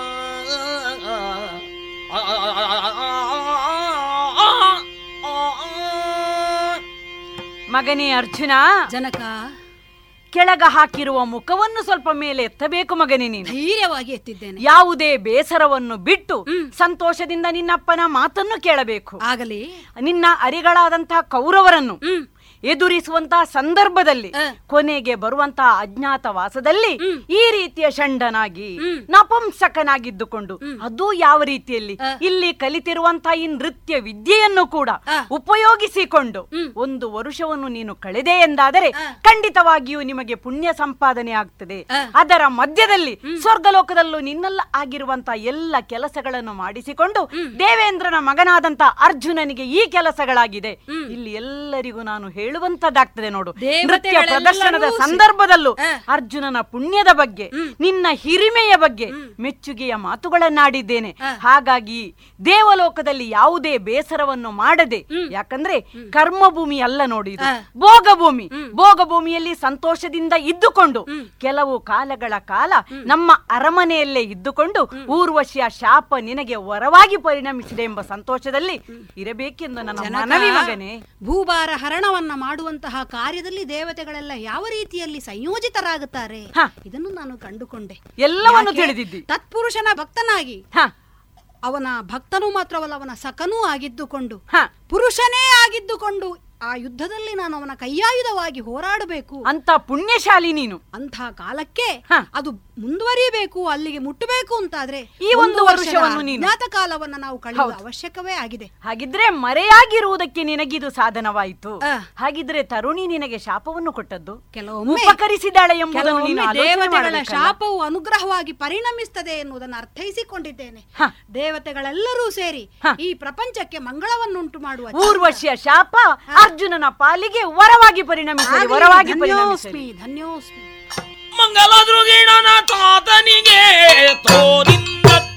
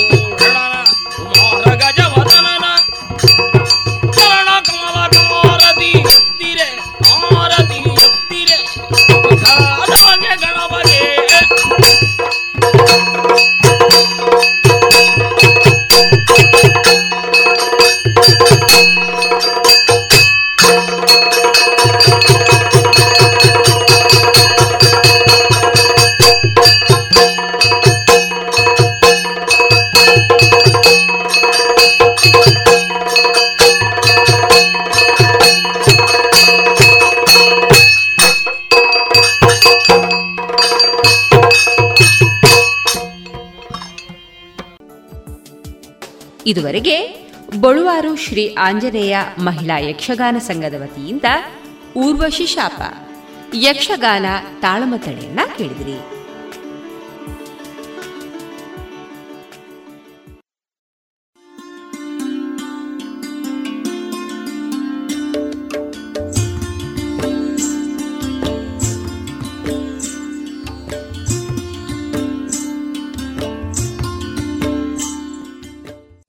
ಪಾಂಚಜನ್ಯ ಸಮುದಾಯ ಬಾನುಲಿ ಕೇಂದ್ರದಿಂದ ನಿಮ್ಮ ಕಾರ್ಯಕ್ರಮಗಳು ಪ್ರಸಾರವಾಗಬೇಕೆ? ಹಾಗಿದ್ದರೆ ನಮ್ಮನ್ನು ಸಂಪರ್ಕಿಸಿ. ನಮ್ಮ ದೂರವಾಣಿ ಸಂಖ್ಯೆ ಸೊನ್ನೆ ಎಂಟು ಎರಡು ಐದು ಒಂದು, ಎರಡು ಒಂಬತ್ತು ಎಂಟು ನಾಲ್ಕು ಒಂಬತ್ತು ಒಂಬತ್ತು.